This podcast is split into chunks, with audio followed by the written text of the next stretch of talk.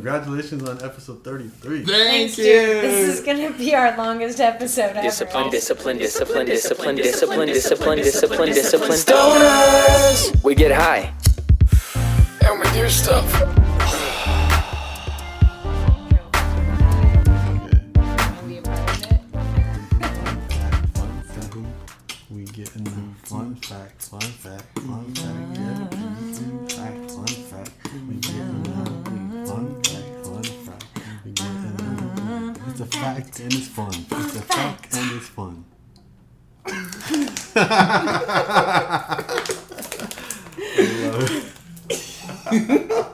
Okay, so Best one yet.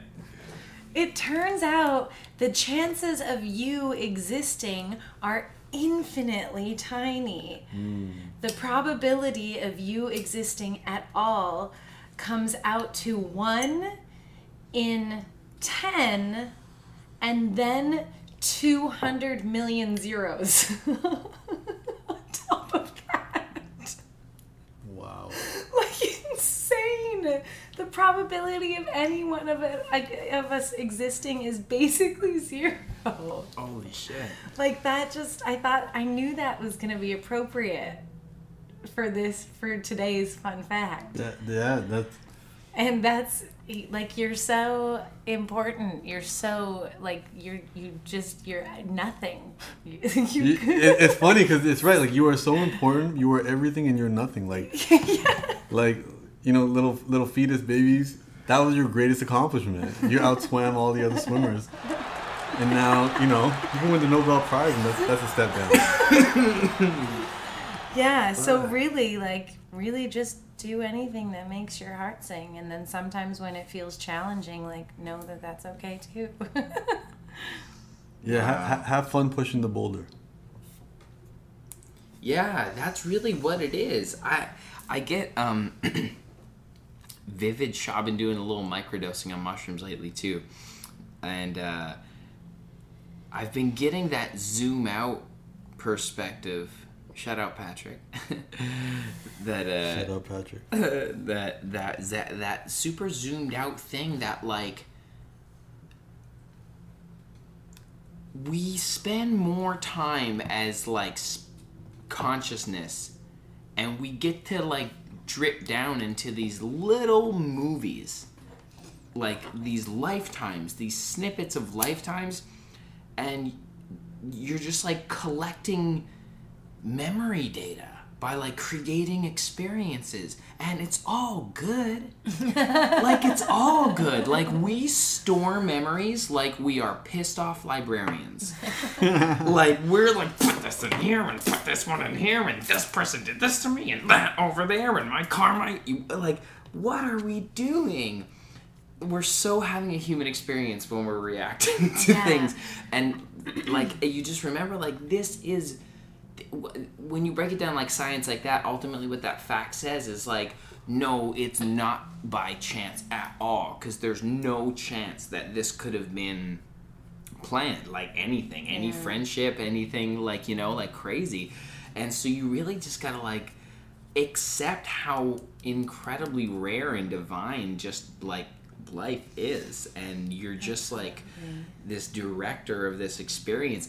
And when when we talked on on with humble when we had a conversation it was we were talking and we talk about this often is like not getting lost in any state of victimhood because it just takes all your power away of creation. So it's like how could you like be heavy words here but quote unquote god? You could be god you can be consciousness drip and like pretend that you're this identity and then while you're in that identity get removed from the idea that you're a creator and like be a victim to anything like it's not a chance that you can't take that for granted I, like re- I read a brilliant quote today. It was, it was, it was from Ryan Holiday's new book on uh, Marcus Aurelius' life.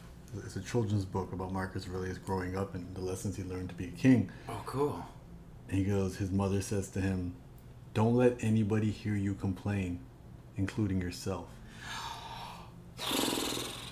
You know? And it's just like, it was such a very, you know what I mean? Like a, a super that's how they would have said it two thousand years ago. You know what I mean? yeah, that's so appropriate. and it's just yeah it's, it's just seeing this human condition that like this it's a part of us it's, it's it's it's a preloaded app inside of us and we just gotta recognize it and we just have to make efforts to work with it like it's that fact. Like you're you are everything and you are nothing.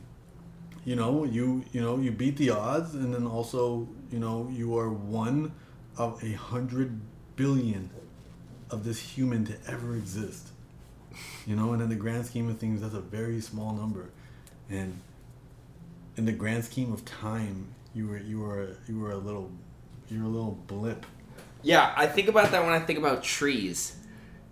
You think about trees, it's like our whole life, like I'll walk the dog 10,000 times here, like, you know, like around this tree. And this tree has just like breathed in eight or 12 seasons. Like, it doesn't know what a year is. It's just like these seasons came through, and that tree is going to be there way beyond. Like, this big tree in the park, like, our lives are just going to be like come and go, and it's still just going to be doing its thing. Yep.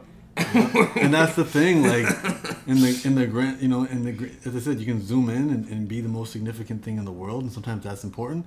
You can zoom out and be nothing. Yeah, it is important too, though, isn't it? Sometimes to really go acutely into where you're at and just be in the present moment. I think that's mm. such a beautiful. swi- swinging that pendulum, like Yeah. like don't let it be a dichotomy. Don't let it be duality. You know, let it exist in between all that everything and nothing.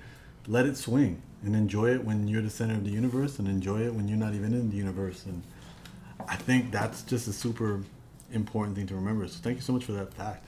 That was really Yeah, dope. yeah that, was a, that was a dope ass fact. It was yeah, my pleasure. Do you find that you're because because you're you know fantastic phenomenal author of three books so far that revolve around um, you know sort of divine truths that I think can make our lives easier if, if we live by them because you've been you know researching and and in this for years now.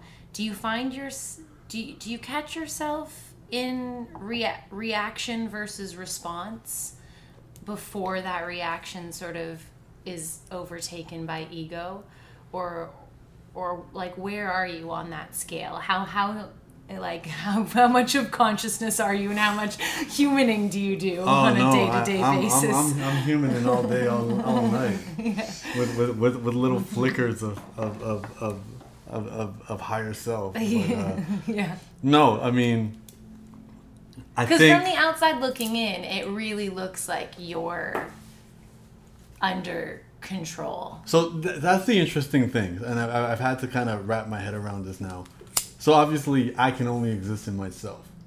So I'm experiencing my worst anxiety, and I'm experiencing my calmest day. Right? Like I'm not.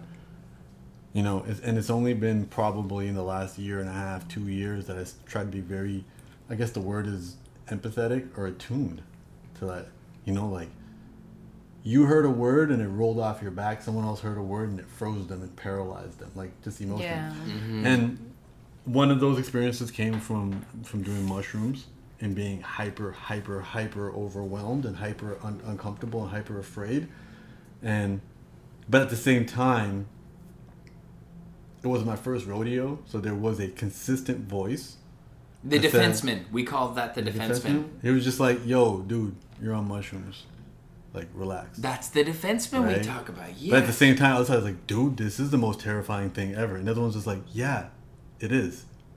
This is how so and so felt when you said this to them.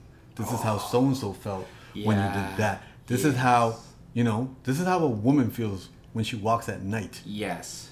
You know, uh, this is how, you know, the little child version of you felt when your dad yelled. Even though adult version of you might laugh at him if he ever yelled at you. You know, like that context, all that matters. So sit in this and use it as empathy and use it as context. And now you know how other people feel. And I think for me, I didn't realize Crazy. it. So my mom used to say it to me, but then she said it I didn't have it anymore. She used to say to me, when you were a little kid, like very young, you'd be playing with a toy, and your sister would walk up to you and just take it, and it wasn't that like you were defeated. You would just not. You would just be cool and do something else. Dude. And then she said, I don't I know where that went. Little She's like, you were so well behaved. You didn't say anything. I don't know where that went. And, you know, because as I got Do you older, I got ever more vocals. Do you ever recall like having any emotional reaction as a child when something was taken away from you? Not when things were taken away from me. I, I have memories of feeling overwhelmed in situations and freezing. I have memories of regret before I knew the word regret. Like I remember really simple memory, and I haven't said it a lot in years. I was a kid. I used to go to like Taekwondo, and it was like a Halloween party, and the kids were. Uh, I think the the, the the teacher said, "Listen, we're gonna wait till he breaks it." We're gonna let the candy fall, and then we'll take turns to grab some candy, something like that. Or maybe he didn't say it. Maybe I just assumed, 'cause, like at school, that's what they do. The kids go in, everyone's laughing. Then he breaks it, and the candy falls, and everyone's a mad rush for it. And I just don't think at that point I experienced that before, that level of mad rush. And I didn't know the kids. These weren't my classmates. These weren't my friends. So I could just elbow. I didn't know these kids. Yeah. It was super overwhelming. And I remember like trying to go mm-hmm. in and literally like getting two pieces of candy where everyone else was like handfuls. And I remember like walking towards my dad and like showing him like he gave a shit. But just being so bothered by it. That's so funny. You know what I mean? Because I felt like, yo, like you got scared and you didn't do something, and now you got two Yo. pieces of candy. You also look like a punk and all this type of stuff. And I remember like sleeping at night, still thinking about it, and I couldn't have been more than like nine, ten. Um, Oh, and then like fuck yeah, crying in the middle of the night because of it. And it's just kind of like as an adult going back now and being like, okay, let's revisit it. Let's have that conversation. Let's talk to the young version or whatever. So I think, you know, I've been able to do that, but I also kind of feel like I think I spend a lot of time processing thought because I also know in conversations where I'll say stuff to people and they'll be like, why'd you make that so deep? Or why, or I didn't even not always as compliments either. Like I don't, I don't like. Why No. did that get so complicated all of a sudden? You know what I mean? Like, I'll, I'll get deep with shit sometimes. Dude, I, I get the same compliment. Yeah, and that'll make me realize that, like, you know, people. But then that thought processing by itself just makes me more quiet, and then that gives. I think that probably gives across a certain level, and then you know, probably like you know the the tone of my voice, and you know, it, all of it. I feel like I, I understand the stack that cr- creates this this calmness. I don't know how much of that I do feel calmer compared to maybe 10 years ago, you know. I do feel like now when I do hit a situation, um, I do have an internal dialogue, which is like, okay, you know, my big one now is what is life asking of you right now? So all of a sudden I hit a piece of bad news or a very stressful piece of news, like I'll feel my, I'll feel the anxiety, I'll feel it, Yeah. and it's just like, what, it, what is life asking of you right now? And then sometimes it's like, okay, look, we, we planned for this. We talked about this. All right, that Yeah. deal ain't coming through. Here are the five different ways we're gonna pay our bills. We talked about this already. We wrote it down, and I just speak it out loud to myself. Yeah. And I, and I don't speak it out loud to myself with some like loving care. I just speak to myself the way I speak. Yeah. And yeah, I'll do that. And then the other big one is breathe. That's like, you know, it's just like breathe, and it's just like take a deep inhale because you know. And then sometimes when I know something's coming up, a stressful situation, like I can now recognize that like even if I'm not thinking about it, I'm feeling it. Yeah. You know Yes. how you know if I'm waiting for a decision on an email or something and I don't think it's looking good, I can wake up every morning in anxiety. Yeah. Uh, you know, drudging look, look at my phone, but I'm I'm mindful of it, and I'm like, okay, you don't have to believe it because you feel it. And number two now you have new tools in your tool belt to address this. Yeah. And the big one being breathing, but also exercise, also mentally changing the channel, also Yeah. doing wellness, but also work, get some work done. But also, you know, there's a lot of things. And, it- and there was also like, nah, like go on Amazon, buy some dumb shit, you know, or, you know, there's stuff like that too. It's Yeah, all retail therapy for sure. yeah, like we're medicating. Yeah. And the Yeah. difference is like some medications just get you addicted and just waste your money. Other other ways like breathing through it is much more nutritious and it goes away. And you're like, look, you've been here, you know. And I remember having, you know, some potentially very bad news, but at that point I was able to. I was still feeling it, but also observing it, and where I was like checking my heart rate on the phone and being like, yo, okay, this is how big your panic attacks get but it's not gonna last like this. Otherwise, your heart will explode. So like, this is let's breathe through it. Let's you know, and then doing ice baths, doing stuff like that. Like a lot of this has really changed my relationship with that. Yeah. Um, Yeah, suffering. Yes. but I'm still always reacting. I'm still reacting. I've still, you know, I still engage in, you know, debates, arguments. I still do all of that. Um, I try to speak in straight lines, which um, isn't always the, the best to encounter. But me, I just justify it as, at least I won't resent you, because I told you what was on my mind. Um, Nice. Yeah. And again, that and that in itself is a pendulum, right? That's a beautiful thing, though. That's a little bit of living outside the lines. But no, you got to give that truth to yourself and that honesty and love, and exactly not not let it stick a craw like you didn't stand up for yourself. So that's going back to the candy. It is. It, it really is. It's trying to honor. Yeah, exactly. And it's just really trying to honor yourself from that. But Dude, going back to the um, how you talk yourself through it, I fucking love that. Um, I did a, a mental version of that recently with taxes, where oh, I made my reservation for H and R Block on Saturday today. Thank you very much. Thank you very much. Scheduled it so I should be done just before four o'clock, so I'll make four twenty. Holler at your boy.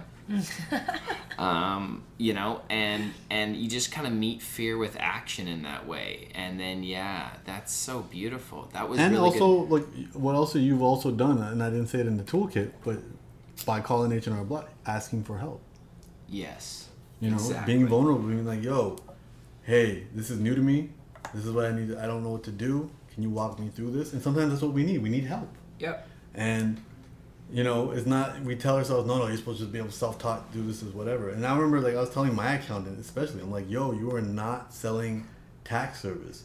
You were selling you were selling the fact that you can take the anxiety out of this. That's what it is. Exactly. That's where it's like cool and like they even they they're just yeah, it's it's it's so fun. It's almost fun.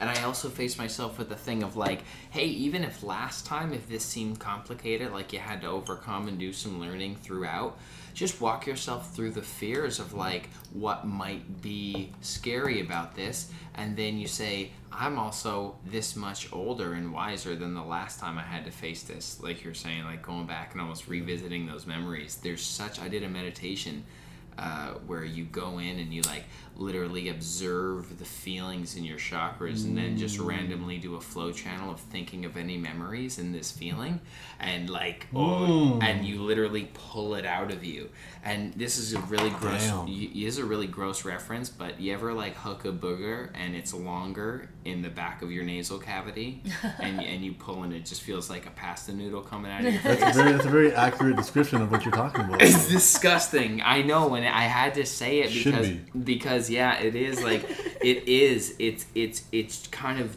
torrential in the way that it goes to the very core of you. I'm assuming it's kind of what happens maybe on DMT when you release energy and visit some spaces and face them head on, and you can just kind of breathe through it and then let your brain recall the memories and you revisit it as like, oh, I can dissolve this. I'm not learning from this anymore. Yeah, I had a friend who uh, she went to like a cognitive behavioral therapy session or something, and uh, they went back into like a traumatic experience for her. And the traumatic experience was like she was at an aunt's house, and then at, at one point her mom and her sister left. They got in the car and they left, and then they eventually came back. But just her watching them leave like caused so much just trauma, and then you know that's impacted decisions. And, you know, you put up walls to avoid that happening again. And then the, activity was, all right, now go back and, and, and talk talk to that younger version. Like, hey, look, they left you at the house because they had to run an errand. She took your sister because she couldn't trust your sister being there by herself. She trusted you. And, you know, this was a sign that, that they respect you in, in your independence. They weren't ah. abandoning you at all, you know? And just having, she's like, and I felt my shoulders drop just having that conversation. Oh, that's and it's beautiful. revisit. You can't heal what you know. Jay Z said it. You can't heal what you don't re- reveal. You know, and it's that's that what you're talking. about. You gotta pull out that booger, and it is booger. Let it fucking be booger. It you know what I mean? Like yeah. it's supposed to be ugly and right to your throat. Yeah. Oh man, this is an image I gotta share with you. Even throat though we're booger. not on a, you know, this is an audio podcast. I still have to share this image with you guys. Um, where we are right here. Oh yes. So may I describe this? Yeah, go ahead. So this is um, a beautiful illustration of a heart character holding up a brain that's crying and puking out into the toilet. And it's like in a bathroom scene. It's kind of like where you'd get drunk friends, you know, and one just had way too many and the other's kind of nurturing. and Yeah. like, it's okay, buddy. Here you go, buddy. Yeah, the heart is nurturing the brain, and the brain's having a bad, the a brain bad is trip. the brain is like almost like this primal thing that's just trying to like keep this system afloat and but your like connection with your heart and mind or whatever has to like be the intention setter the creator the guide forward This like this was me on DMT. yeah Exactly. you get pulling those boogers eh Exactly. It was yeah how was that and vomiting and crying. it's beautiful It's just you feel it leave your body there's no you. Like Oh, yeah, that's what I'm that's saying. Like I did the five MEO. Um, and there's no you. Like there's it's it's. It was interesting because she said that to me. She goes, "You're good with words." She goes, "It'll still take you months to figure out how to describe this to people." yeah You know what I mean? Like she's like, "This is one of those." yeah You know what I mean? And, uh, and then I was just like, it really is the life beyond duality. It's like, wh- what is the screen that life is projecting itself on? This is shutting off the projector. And, and that screen, there's no, you know, because we understand everything in form of duality. There's up to down, there's hot to cold, there's good to evil. that's what this dimension is made of Yeah, but that love, God, the almighty algorithm, the source, is that part beyond the world of duality. yeah Because there's no opposite. There's no opposite to love. There's no opposite to God. There's no opposite. There's no duality. and don't you think we're It's nothing and everything. Yes. While you're in this human suit, though, don't you think it's kind of our job just to fulfill this, like, basic human experience of, like, this sensation? Like, you know, I've been finding that myself because e- exploring so much, like, almost esoteric stuff, you'd call it. Uh, you know, to, to be aware of that great, incredible source, like, always there. And just fulfilling this like little human role it can be so, so wonderfully enjoyable as well you know Yeah. it's like when you come back from a It trip like be. that right when you come back from a trip like that you must have like a, a great or even like when we do mushrooms like when you came down like from doing mushrooms it's like oh it's almost like a renewal on life like a new well, perspective yeah, like I find I'm the most balanced in terms of being being abiding by rules and being a rule breaker after I do mushrooms. You know what I hmm. mean? Like I'm the most like understanding that it's it's all okay. Like there's no there's no worries. like cuz cuz where you're going to is like the best ever. So like when you're done with this, it is a very extremely zoomed out picture of like this really is just like nothing and everything. That seems that's going to be the title of this. I think the theme that's coming Yeah. back is that we're we're everything and we're nothing, and it that finding the balance of just like allowing yourself to ride the wave of the in between of that because you sh- we are here for these manifested things for this conversation that's what being a human is but like if we go too far into how like how much weight you put on that hmm. then it's it that then you're missing out on so much of the freedom that that this 3D experience also offers. Yeah. So, so like by using the lines, you, you're almost gaining more freedom by like just accepting that like there are these structured lines. Yeah, It, it's kind of like yeah. you know the little kid colors outside the lines. They don't know what, what they're doing, and then they get good enough to color in the lines, and then you got to encourage them to find a cool way to color outside the lines. Yeah. That's what it should be. Yeah. Right? It, it, it kind of you know or or create the lines themselves. create the lines themselves, or or or now color without lines. Yeah. And and you know just just but Make the shapes. but do that after you learn how to color in the lines. Yeah. You know what I'm saying? Like the proficiency that because Totally. that don't skip don't skip that stage and love that. and that stage was set up for by well-meaning people for a purpose. and not love holding that. resentment to that because Yeah. you notice people who who really really always find something to fight against it's like even if i agree with every one of your causes your life just seems like a never ending battle and i don't know who you're really rescuing with that energy because i listened to this uh, talker channeler called Abraham Hicks, and they're just so constantly coming back to the concept that what you think about your attract- Oh, a word from my sponsor. me, baby. That's usually me. I'll throw a burp and a fart in there. That's funny. That was, that was, that was a kombucha cough too. Yo, word. No, drink, my friend. Yo, let's get some more. About um, but Abra- yeah, Abraham Hicks. Yeah, Abraham Hicks, uh, with always bringing it back to the fact that what you think about, you're gonna get more of. So it's very interesting that the conversation of then Western medicine has caused more diseases than solved. You know, like we are in an odd simulation because I've proved this theory and I write about it in my book a little bit of just like yeah, what you think about and how you perceive yourself is gonna like bring your forthcoming experiences. And there's a weird conundrum there with this simulation we're in where we wish we could, you know, fight the disease, but you really just have to um, not even think about make the cure or solve the problem or make the solution. It's almost like if you can dream in a space of just like absence of any duality and just be a creator from a center point, it's like it feels better and you're able to like fulfill your role even more. Yeah, I mean, what's the quote?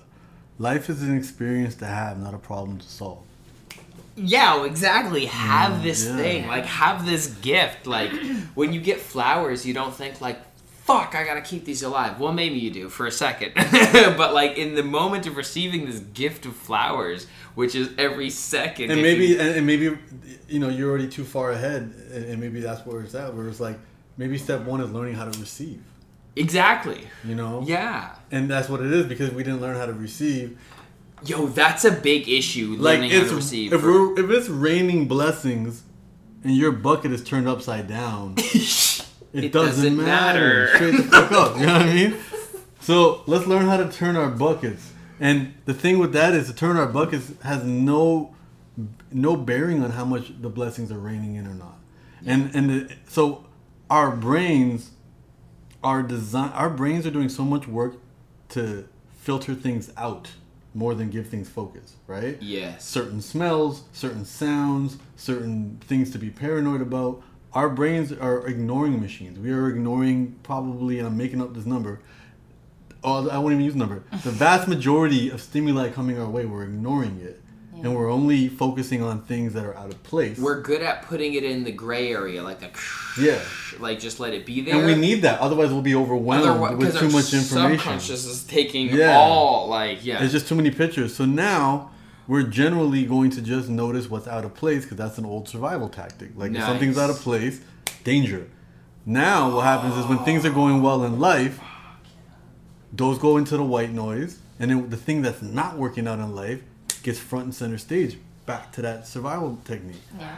The other thing too is we notice what you know. Going back to we think, if you're in, I don't look at car billboards for cars, and I don't look at cars on the road because I'm not. I don't. I'm not thinking about a car right now. I'm not shopping for a car, but you know, I'm getting a puppy.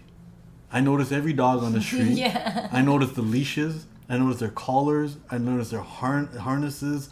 I notice everything because I'm in the market. My brain. I have decided that, so my brain is oriented to pick up on all those blessings and clues and, and hints and breadcrumbs that have always been there. Yes. Yeah. You feel what I'm saying? So when they say stuff like "put your mind to it and it'll come your way," it's like no, you put your mind to it so you can notice that it was always there. Word. The abundance was always there. You know, Mm. you have to set your mind to it because right now your mind's going to be set. If it's on default, then it's only going to be set on things that are out of place. Yeah. And it has to. Like if your house has a certain smell, your brain will ignore it because it's your smell. Yeah. But then if the house smells like gas, you'll notice. Yeah. And and that's what it is. It was there to protect us. But what happened is we lo- we left the world of physical dangers. We're not in danger. Yeah. We're not in. You're not worried about a. a, a you're not worried about a, a um, predator eating you when you walk out the door. You're not worried about, you know, falling off a cliff. All of these things were for tens of thousands of years. We were programmed and designed and modeled and evolved to deal with that shit, and now we're not in that shit. Like way more time living than we have lived without having to fear that. So let me tell you. I need to tell you this story. Mm-hmm. It all comes wonderfully full circle. I'm in India.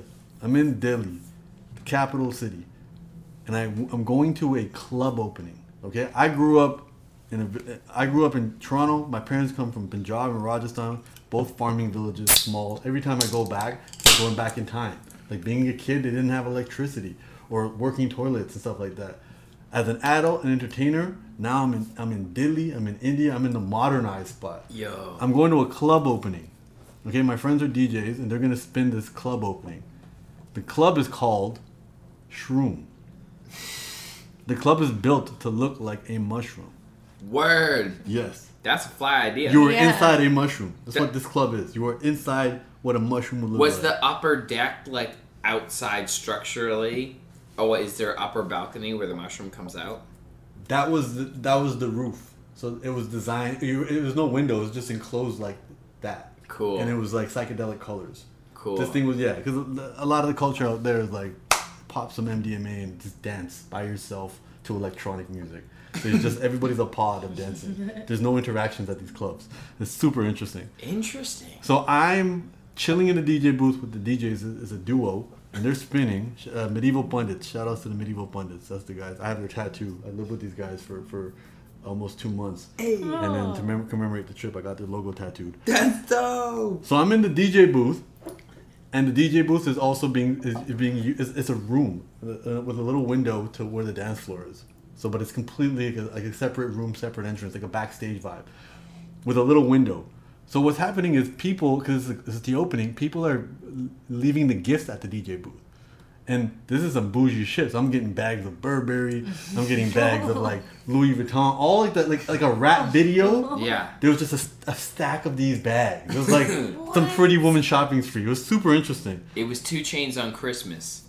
Exactly. It was just bougie, and everybody would come in, congratulations, and I and I would just be, cause I'm just chilling in the DJ booth. I'm just Tetrising get these gifts. so then they have a Being balcony. helpful. Just Yeah, I'm just dude. I'm literally just being helpful. Yeah. So then there's a balcony area, and people are chilling, and that's when I see the owner. I meet the owner of the club, and I say, "Congratulations on the club. This is dope." And his response was, "Oh, I don't give a shit about this place. I was only having fun building it. Now that it's done, I'm I'm off it." And then I was just like, "This is 2011 for me, so my mind is not. I'm not. I'm not there." Oh, yeah. okay.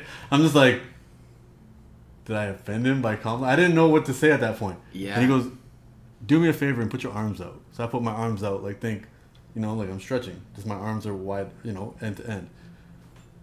And he goes, if the tip of your finger to the tip of your finger was the the length of history. He goes, do you want to know how much our world counts? Or human his humans count? I was like what? He goes just the tip of the finger. Just the tip. You know they say and, and, and, and that's Yeah. all of that's all of earth history the 13 billion years whatever. But let's let's keep it about humans. If you take human history and make it a calendar they take all of human history and make it one year the industrial revolution so we're talking about electricity working in The cities 70s. factories no no a little bit earlier we'll say even 40s or 30s 40 30. like building locomotives, trains, planes, automobiles. The 1900s, pretty Right. much. That would represent five minutes in the year. so think about yeah. for That's 364 days of the human history year in 24 hours and 55 minutes, we were programmed completely different. We were programmed where there was danger around us. There was no chilling. Yeah. on some level. Yeah. And we were also working and sleep. We were working from like age five.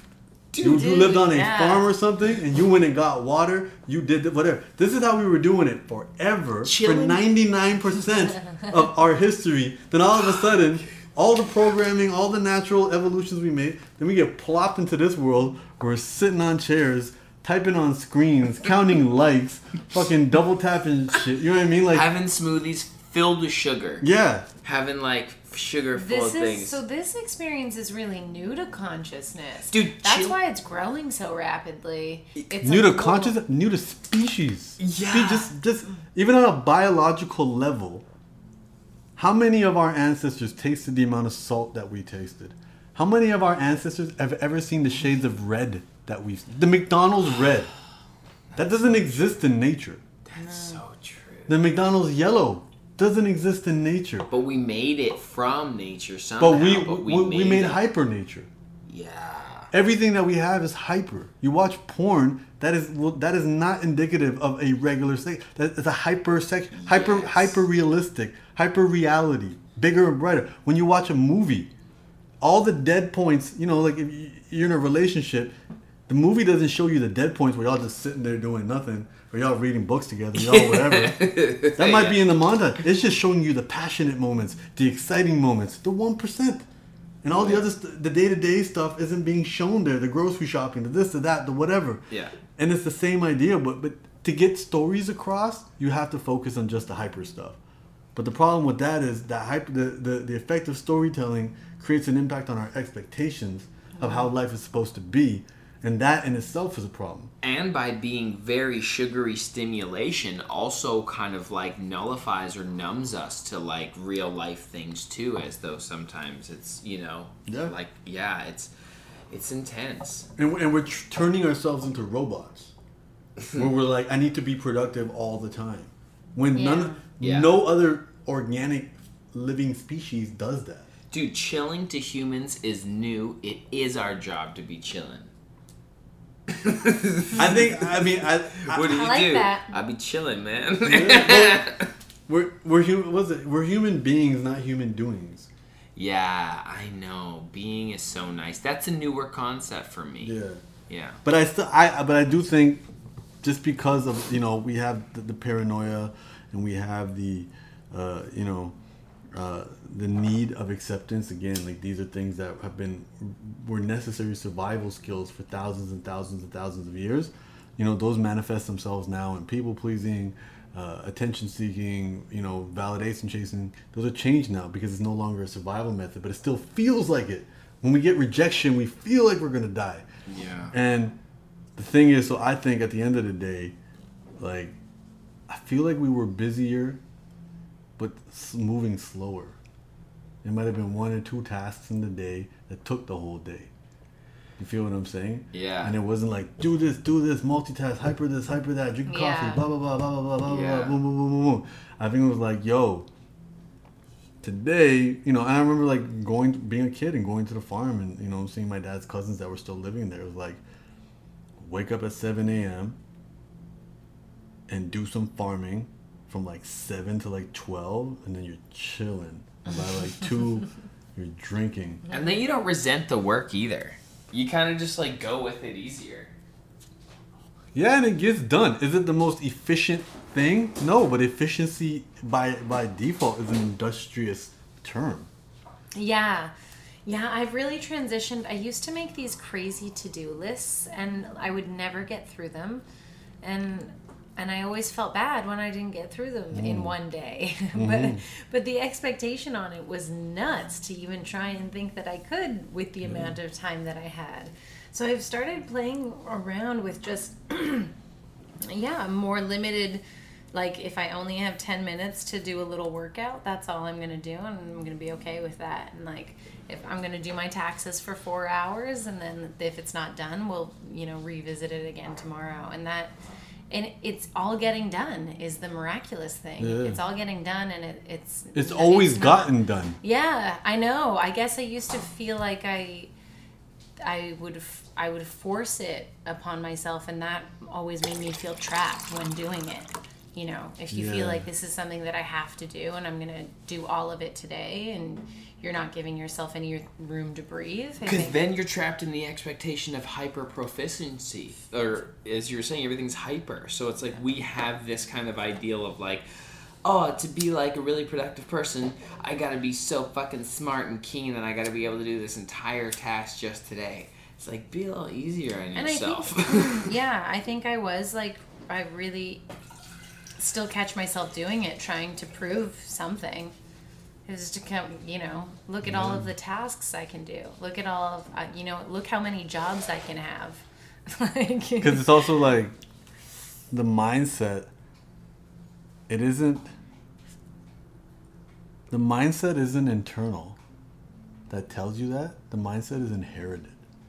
yeah, It's it's been said it's been said to us a million different ways, a million different times, and it's trained us to believe that this is important. And it's a combination of our nature and our nurture that make us feel like, yo, this is I am not enough as I am. I must become more totally. and in order for me to and, and to and I have to become more in order for me to feel enough. Yeah, And if, if I'm enough, then I'm worthy of things worth having in life. yeah, And it's like, but everybody we extend things to, everybody that we love, for example, we don't require them to be enough to love them. We know them despite their flaws. We love them despite their imperfections. And we know their imperfections. We could write a book on them. We still love them. But we don't we don't we don't give that to ourselves. Yeah. We don't say here are the reasons like hey humble here are the reasons you are difficult to be around you may be difficult to live with you may be difficult to exist with here are all the reasons and despite this i love you yeah, yeah. That's it's so not nice. yeah it, it shouldn't be get through this list yeah, and then i'll love you yeah. nobody Sure. says that you know what i mean and I wrote him that letter our like third week hanging out. he's like according to my observations and my calculations but I yeah let it's just- farts rip too. No. Oh my god. But it's just it's it's it's just and I just feel like we'll always continually like wake up in the morning and go back to the default of it. And it's slow nudging and slow, you know, it's like every morning our little ego toddler is already holding the steering wheel. You're like, How did Yeah. you get how are you driving? And you have to like kindly peel its fingers off the steering wheel, kindly coax the wheel like, hey buddy. Totally. Go sit over there in that seat. How Go did you develop that to do mm. it kindly? Because I was never kind with it. Because you doesn't you don't get results the other way. Right. Yeah, it's a wise observation. Like you don't you don't get results. No, nobody does it. Like they, if they did it, we would still have violent slavery. That evolved. People didn't grow a heart. They just found they just found different ways to redefine slavery and do it. Like yo, why hit them with a whip when we can put them in debt? And now they have the illusion of freedom, but they're still beholden to us. Indentured Bars. servitude. You feel what I'm saying? It's more Bar. efficient. That's right. They own your mind and shit. Yeah. And fear and shit. And it's, it's the same idea where like we can't. But here, if we do it with you know, if we try to influence ourselves and we do trick ourselves, I'm only gonna do it for two minutes.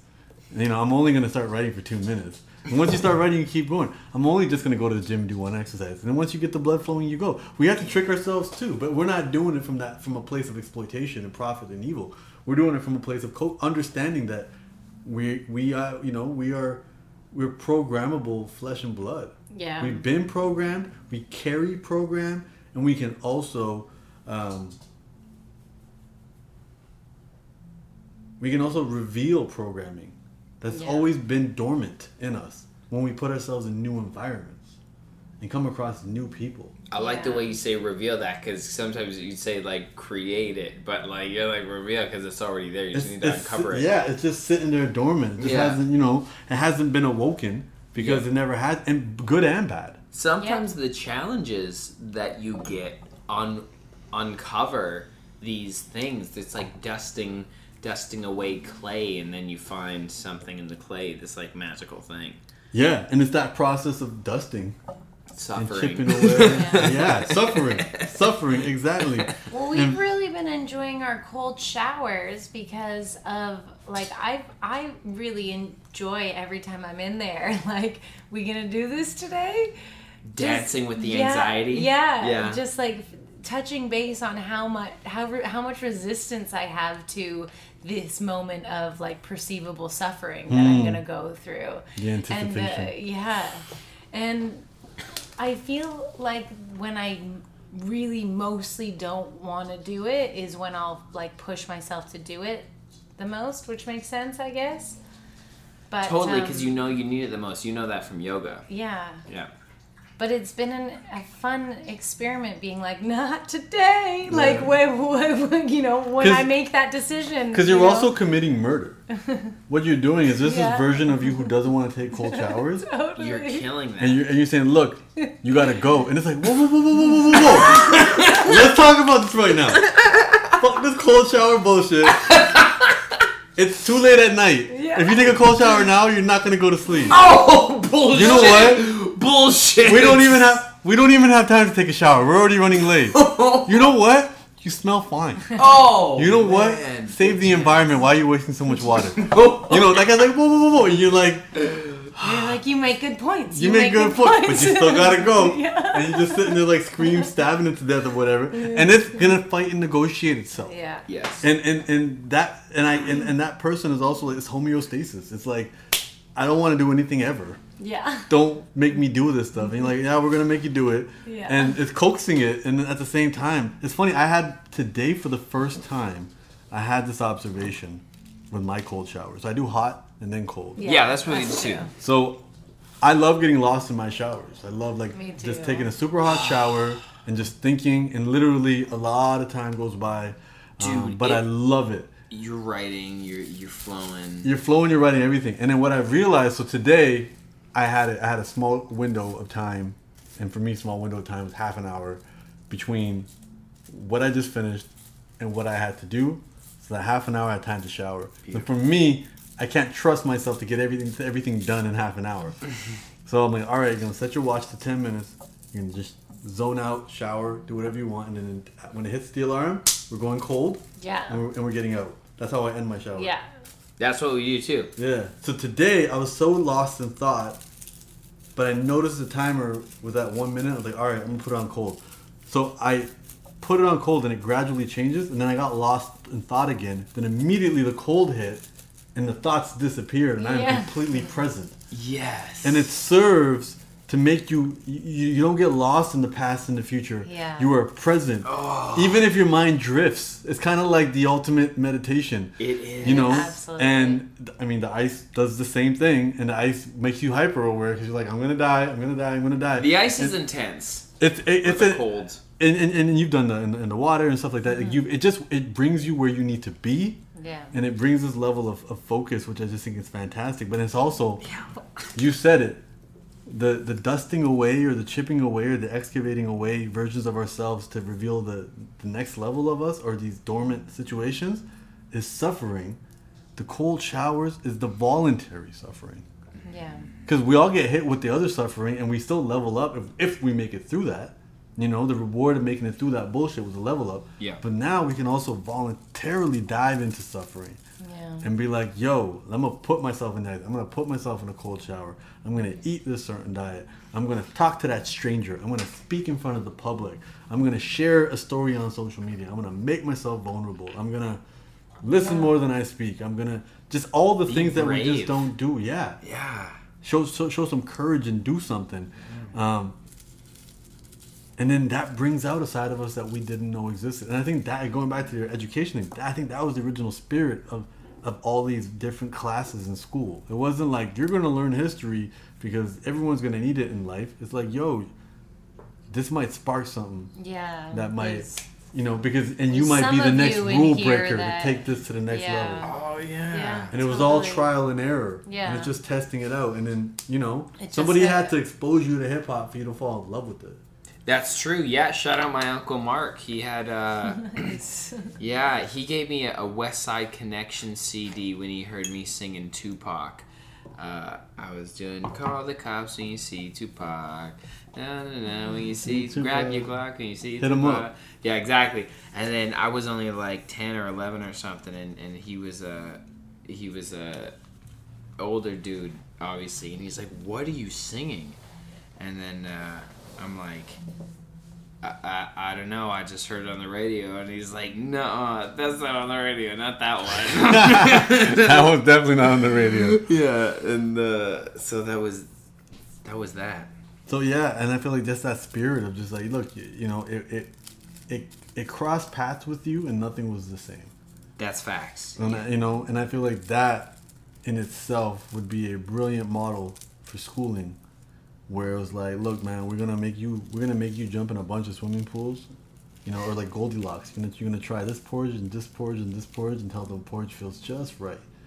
And we're gonna try that because there's a million things in the world, trillions of things in the world. It could be anime, it could be fixing cars, it could be, you know, playing basketball. It could be something, and there has to be a nice refining process though to finding that you know i think that's it. Even grown adults sometimes um i like the way you put it once. I think it, uh, chase your obsessions. Mm-hmm. it's good to chase your obsessions. I love that because that's like I, I I feel like if you found an obsession then you're blessed already.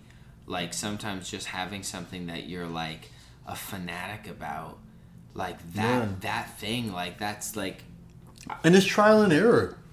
And sometimes you may not get it. And, what and- are some processes you think of like just trying different shit I mean, trying different shit. i know but like you know like sometimes people Schedule it out. schedule but like to just literally say i'm gonna do this today like try frisbee Or that, and also seek out obsessed people.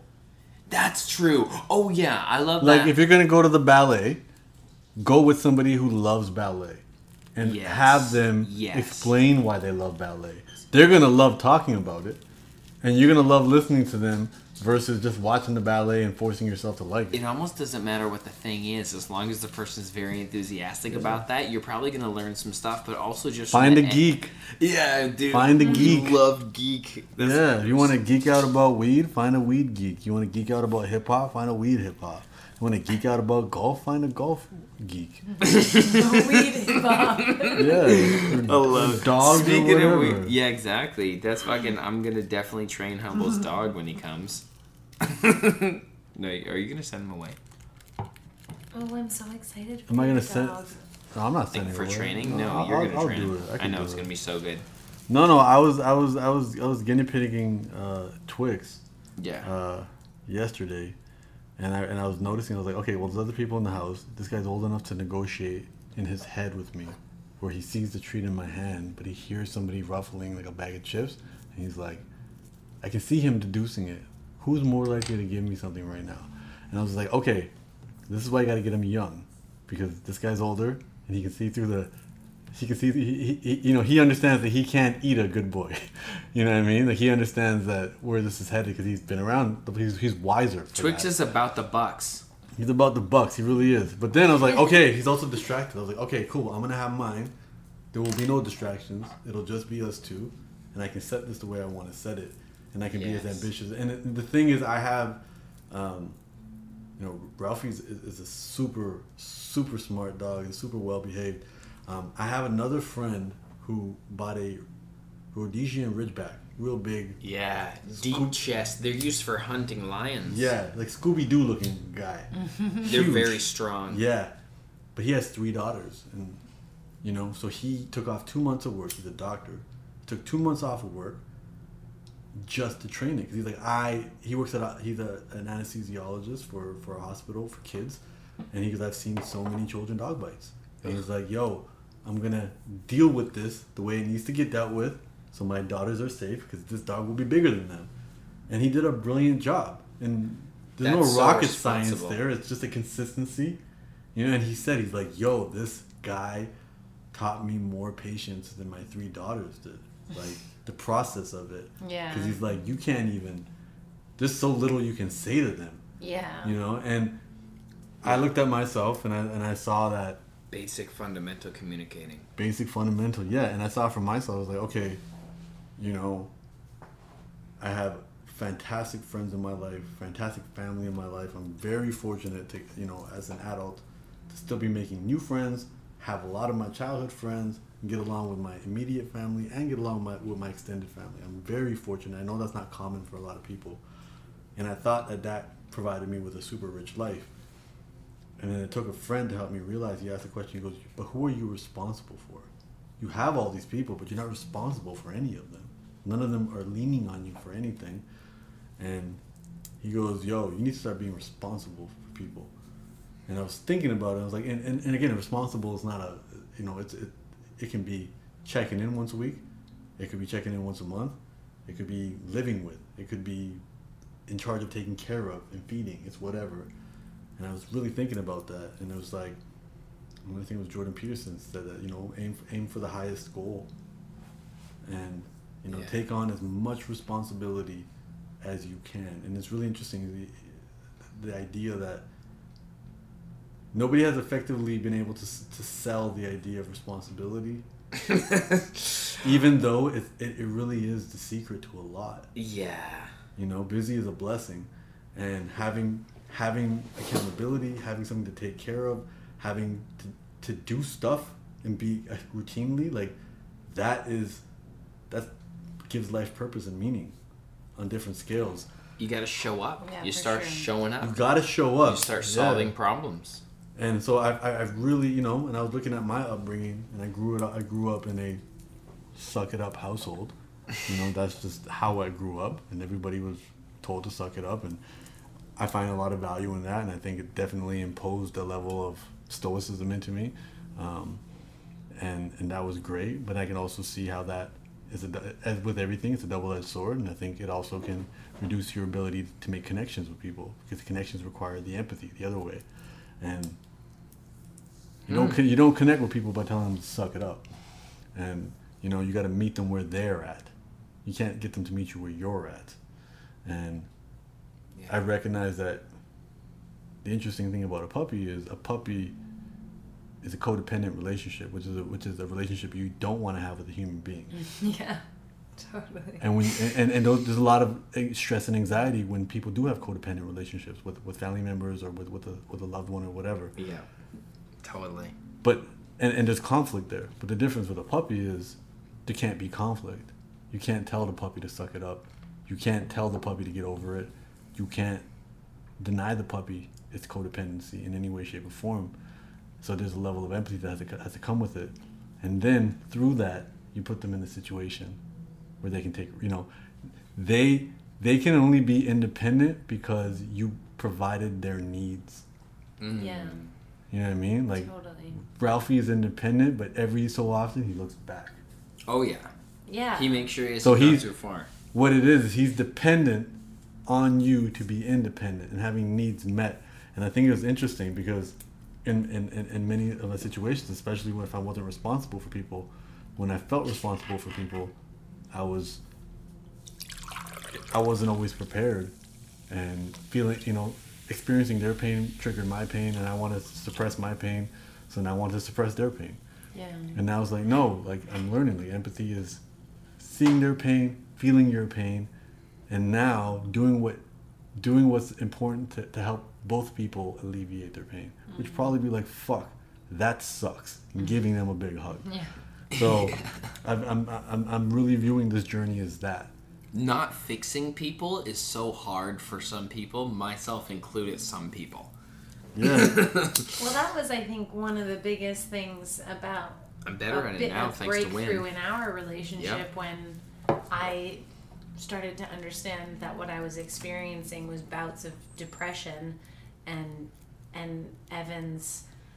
So he wanted so much for me not to experience that because he saw how how sad it made me.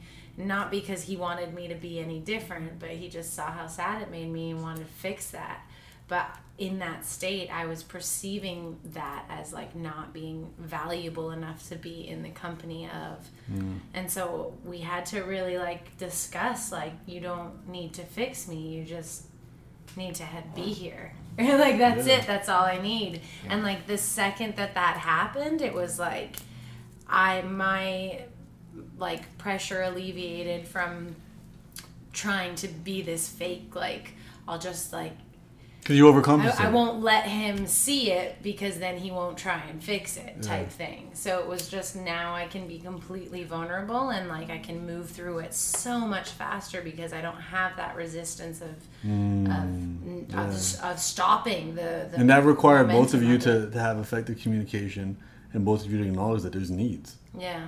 You know, and I think, and that requires, you know, going back if you were raised in a situation where you believe that having needs made you weak, or you believe that if you have needs, you should be the only source of, of, of, of dealing with them. yeah And it's just like, you know, so I'm, I'm learning that process. So I'm really, I'm really excited about getting this little one for the sake of realizing that, you know, this, this, this is the highest form of, of accountability that I can have to, to a creature right now where, you know, it's, it's from day one to, to tell their credits roll. You know, I, I'm, I'm responsible for putting food on that plate.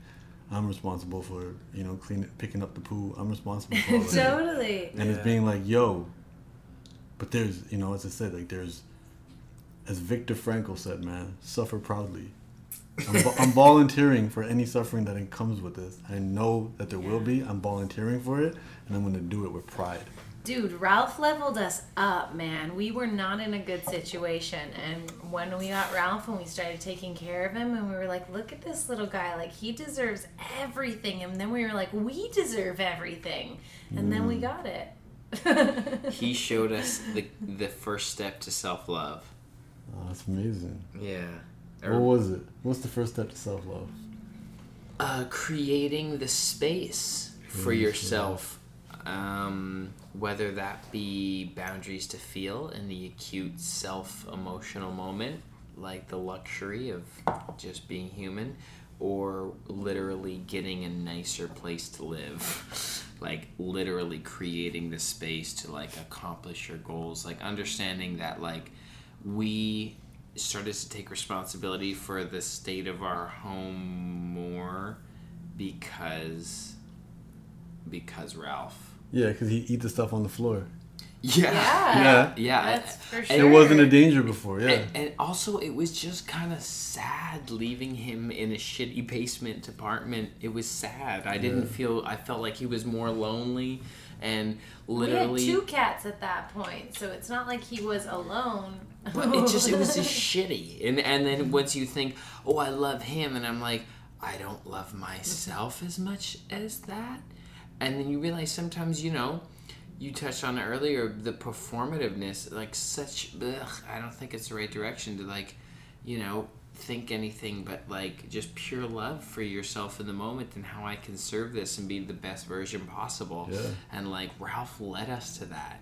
You know, Yeah. like just through us feeling that we wanted to upgrade for him and then it was like but what about us Yeah. and it was like of course like yeah if if like if we were watching us you know we were driving away from little ralph and it was like oh we should leave him in a nicer place and then it was like if, if you could switch it and drive away from us it would be like well i wish i It was, but it was also you're you hit it on the head because it was also that our place was actually dangerous. Like there was like it, there was like beautiful wood on the floor, but it was like the boards were all fucked up and like there mm, was nails and shit coming out of the. It was like was not a up. nice place. I mean, we moved. And- We moved there only because I could put the deposit in cash, Yeah. and like I was actually up. That was an upgrade from where I was before Living that. life Hey, pain. the baby steps that up. That's That's right. it, That's what I'm saying. So I mean, Yeah, that's again, if he helped to reveal that, 'cause Yeah. at the end of the day, too, if you say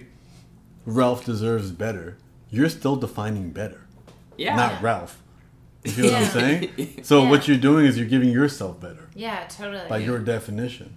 Well, and he he he gave us just some clarity because we didn't necessarily we weren't thinking about where we wanted to move or if we even wanted to move, but then all of a sudden we were like, well, we want this and we want laundry. Like that has to be a Yeah, thing, we started to you say know? these are definite things we want. Yeah, I guess we- specific. you didn't just say I want a better place. Like I want in, we were in unit super laundry. specific, Yes. including with how much we could afford and how much we wanted to pay, and like we got everything, Everything. everything that we Everything that we put had on that list. How, I'm not surprised.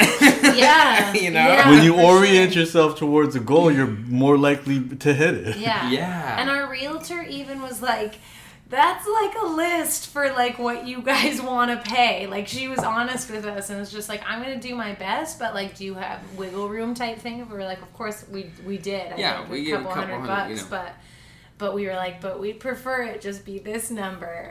and then and it it was.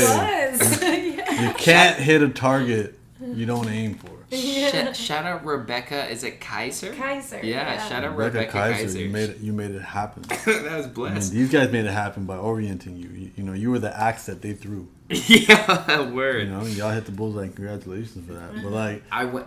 I went you. into that condo, working promo jobs, and I, and I left that condo with a lot more money, pretty much as a full time content creator. that's amazing. Yeah, that place that Ralph moved us in. Yeah, and that was um, interesting too because we actually got we got kicked out. we actually got a essentially, visit. of that place too, and uh, that was big. That was a big tear. That was like that happened quickly. It The felt universe like the red pushed point, us out, kind of like and yeah, because that was our first safe space in in Toronto because we didn't. the other places. I just lived in a weren't cleaned safe. up crack house. Don't do that more. Um, and so we had attached so much of our identity to this Yeah. place.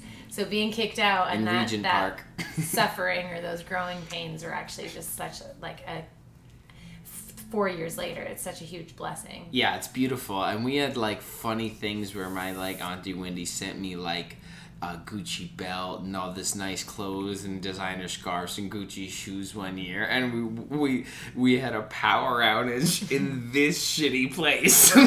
so I was like stepping out looking way too fresh of this Yeah. like hilarious uh, hilarious situation. But no, I, I I treasure I treasure some memories, and that shit was fun. We had, Yeah. we had a Christmas yeah, there. we made it happen. We did, uh, it's part of the story. Yeah. That is what makes the story worth reading. Yeah. Yeah, it was. I I built a, a kitchen. I didn't even have a. Right now, I got a banging kitchall that Humble has kicked it with me, and as I made a lot of dishes. Uh, it's like a kitchen hallway. We're getting very specific on our kitchen. Oh, though. yeah, our- future our next upgrade, which our is in a vortex, yeah. Lots of specifics on Oh, for sure. We know exactly what we want. But uh, no, now now it's great. But uh, we there was no fucking kitchen counter whatsoever in that place. I took two chairs that I took out of like my mom's storage or some random place. I don't know. And this this what was it? A What- piece of this wood. large piece of wood that was maybe a desk in a past life, but had something broke from the alley, and I put it on these things, and that was my counter. yeah. Like that was like so it was like so Yeah, ghetto. it was- it was it was- hilarious. It was a big bag of shit. The whole the whole Hey. unit. But You, you, But you we're can't skip. now. Yeah, you can't skip shades in the gradient. yeah. no. You know, and I think that's that's the thing. And money can buy a house, but it can't buy a home. Yeah.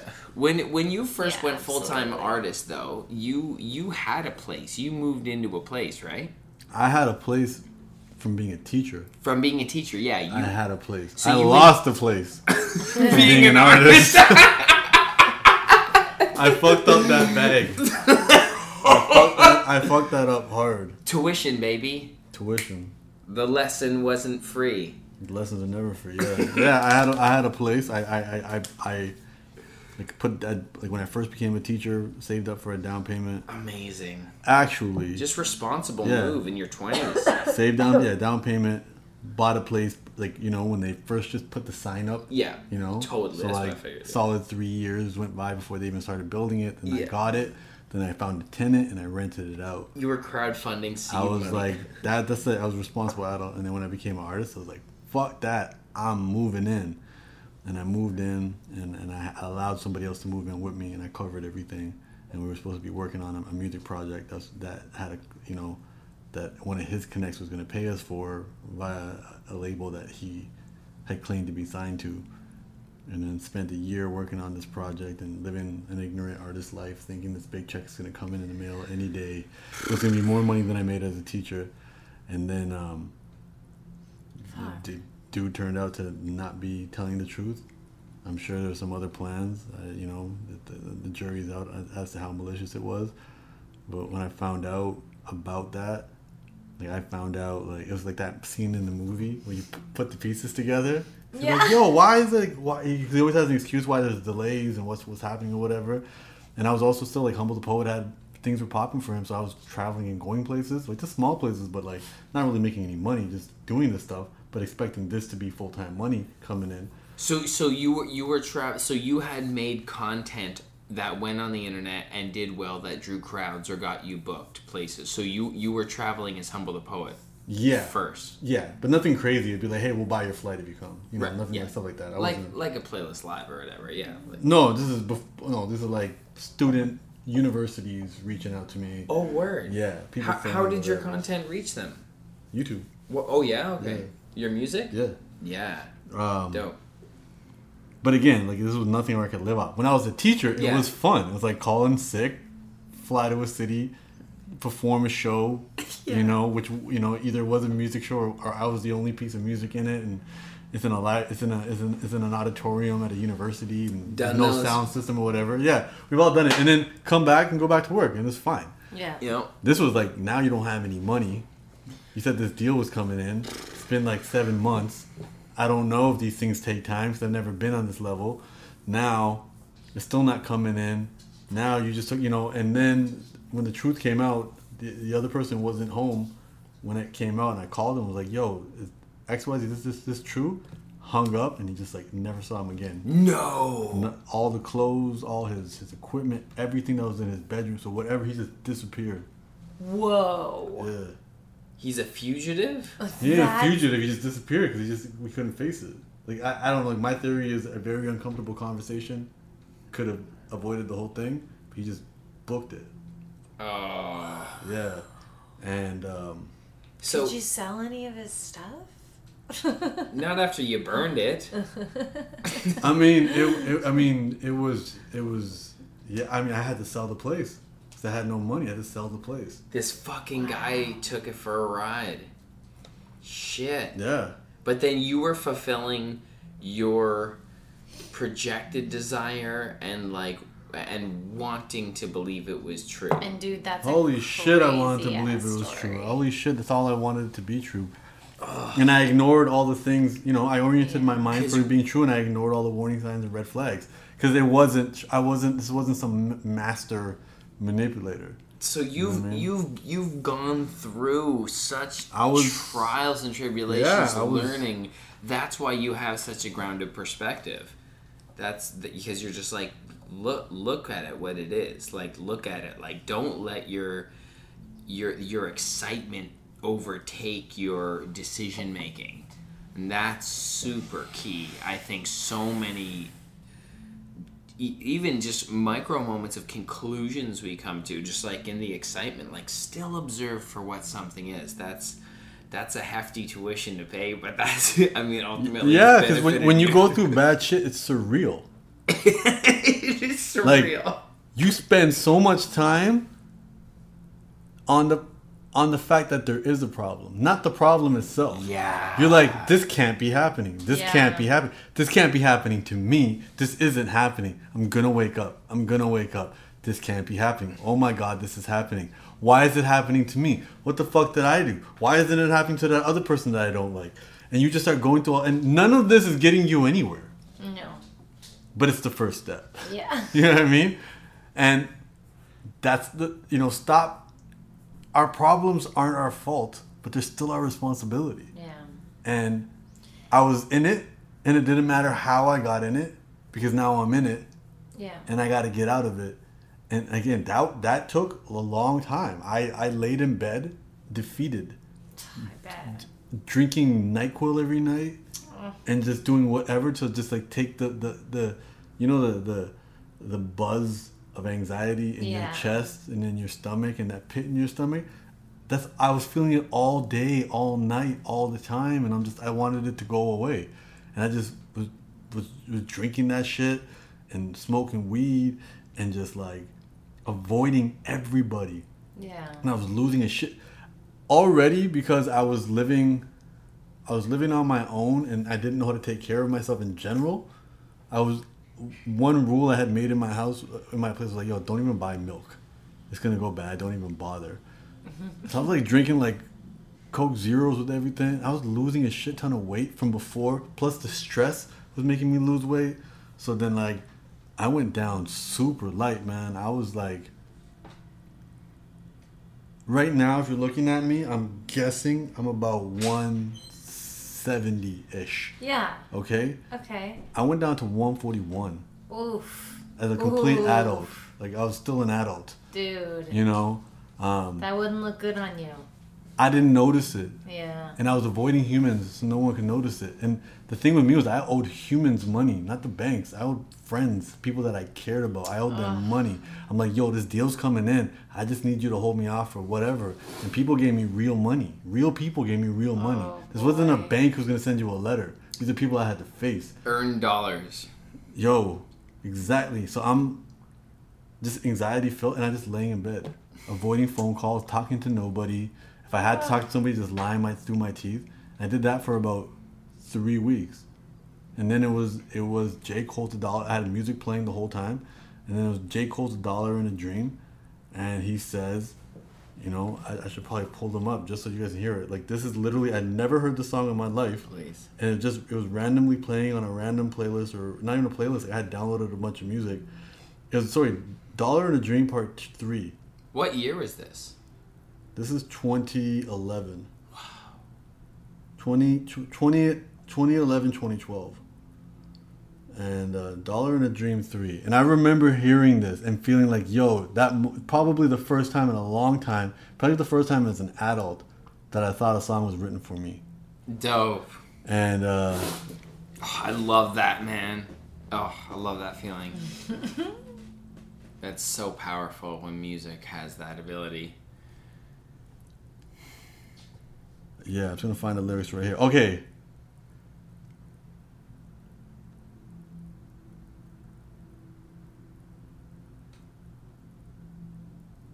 Mm. Life can't get any worse. Stevie with his glasses off, because I don't see hope, looking for a quick fix. When everyone I see is broke, get lost in weed smoke. Knowing it makes it worth, thoughts roam uncontrollably, barely trusting others over a decade they've been knowing me. I was like, fuck, this guy, this guy lives in my head. I was super paranoid at this point. Mm. Shit, life at the bottom. Nobody but God got him. They say he wouldn't leave me, yet I'm f- falling like it's autumn. Tell me, what do you do when you're just on your last dollar? In the stress of this mess, you can make your ass holler. Do you fold, grow bitter, and grow cold? No longer fighting? Now the only thing you grow is old? Or do you flip that fucking dollar to a dream? Whether a scholar or a king, watch a pawn. Whether a scholar or a fiend, watch a pawn become a king.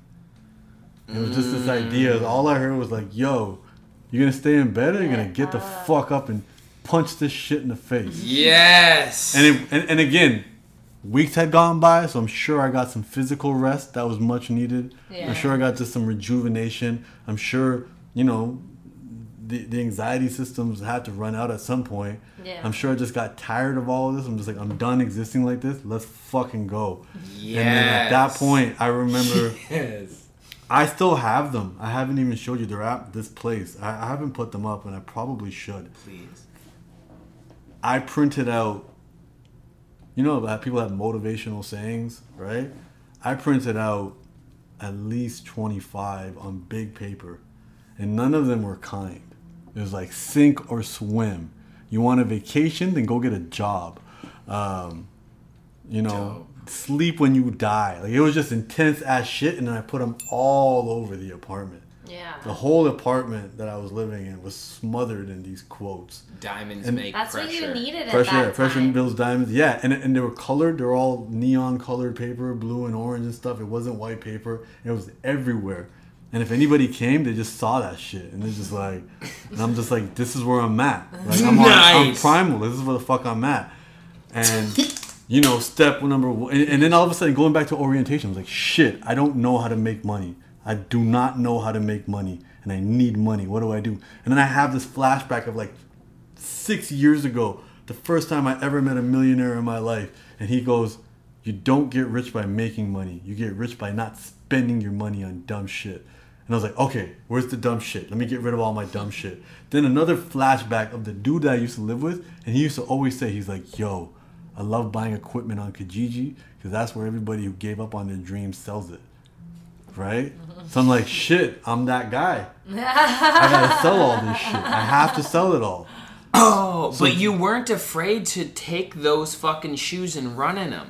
At that point, as I said, I got there. There was Yeah. there was there was self there was self loathing and being in bed for three weeks Yeah. Yeah. and Nyquil and and just Yeah. self pity Yeah. and why is this happening to me?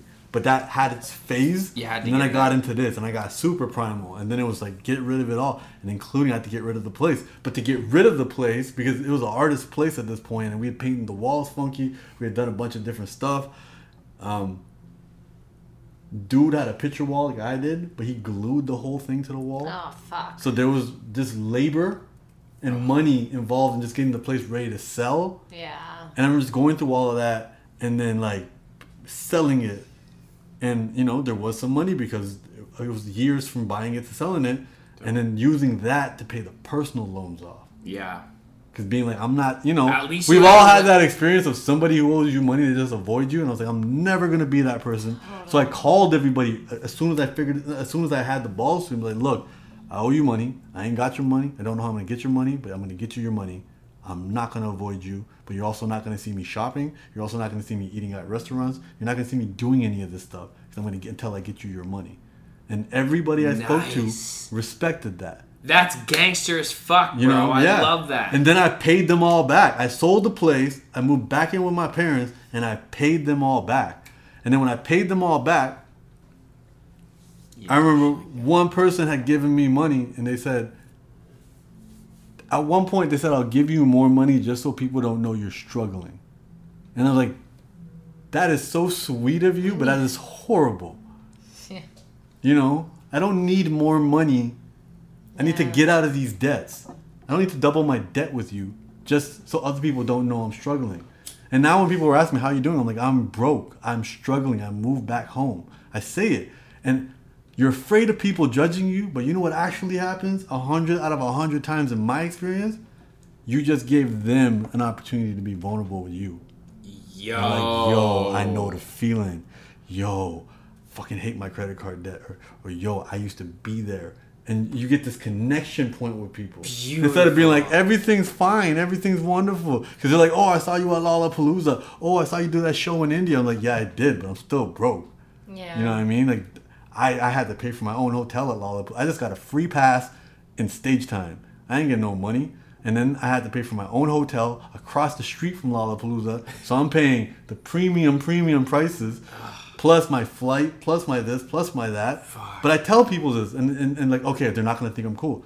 But it connected me to them on a deeper level. No, I wasn't impressing them, I was connecting you're with them. realer than just flaunting it in exactly. and Sharing the ins and outs of what's really going on. Yeah, and it sucked to lose that place. It sucked to do it, but and for years, years, going passing by that place. That place is right the condo right across the street from Kipling Station. And I, I had no cars. I'm taking the subway everywhere anyway. I had to see my failure or what I perceived as a failure back then uh-huh. every single day. And when I remember giving back money to somebody, they said, you know, I'm really sorry you had to sell your home for this. You know, like they still felt bad, but I, you know that that I had to do it to pay them back. I'm like, don't worry. One day I'll be able to get two. You know, and I was saying it more for them because I was just kind of, I, I just, you know, they were still reflecting that mindset of like, people are gonna know. Yeah. It wasn't I'm sorry you lost your home. It was I'm sorry people are gonna know now Yeah. that you had to sell it, right? Like, it's just that that's their mindset, and I Yeah, get it for display yeah. purpose. And again, they're a sweet person. Everyone yeah. has their priorities. That's so nice. That's just humans being so sweet. A hundred percent. Yeah.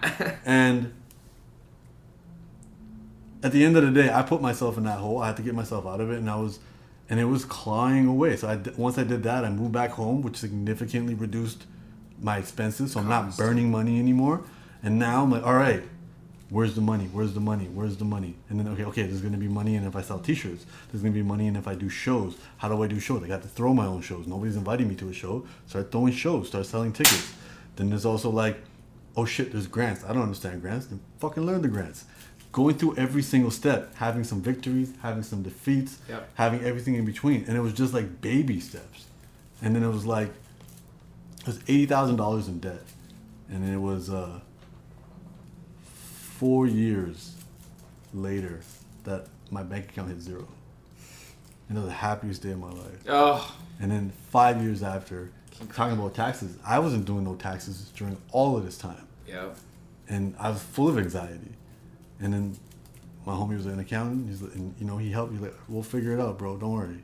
You know, Oh. just, but I had to admit to him I didn't know what I was doing. That's so nice to have And- a homie. Yes, you know what? I'm gonna, I'm gonna go one step. First, I went to H and R Block, you did. and then they asked me for a bunch of paperwork, and that overwhelmed me, so I didn't Yeah. go back. Well- then I went to my homie, oh. and he was just like, I'm like, I don't even know if I have my T4s, bro. I don't even know if I did what. He goes, Yo, don't worry. I know how to find them online.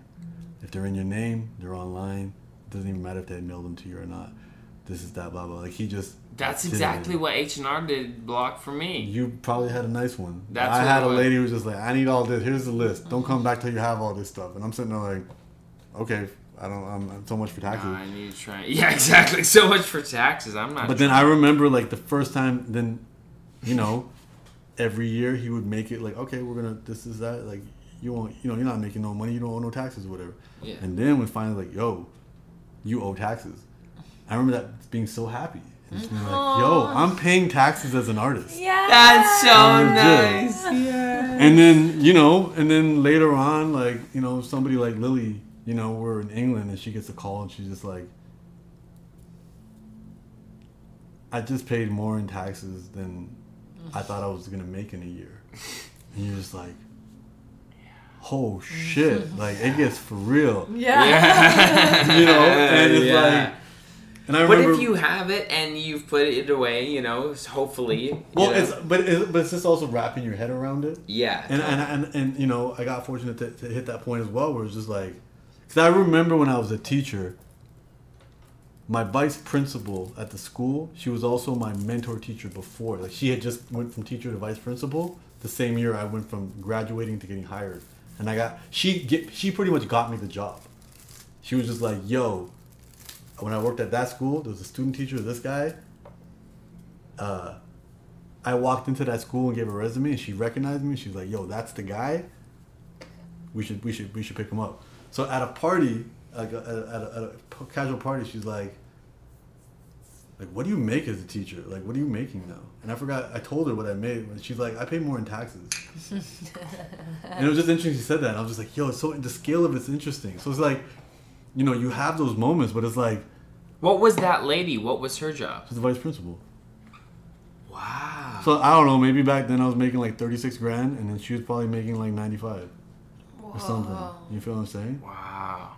And sorry, she was saying how much you make per check, and I think my checks at that point were nine hundred dollars every two weeks or something like that. Mm. And she goes, I get more deducted. I get more than nine hundred dollars deducted out of each check for like because we have fees and stuff like that as well as teachers reunion all that type of shit. Yeah. But it just it just puts things in perspective, and then now it's just like yo, it's mm. it's a journey. Like Yeah. literally, you know, literally went from I was at minus eighty thousand, minus eighty thousand, and zero ideas on how to earn money, zero. And I got to the point too, even after like I was selling the selling the place, trying to like chip away at my debt and stuff like that. There was a part of me just like fuck it, go back to teaching. Yeah. And then it was probably like a year and a half into this.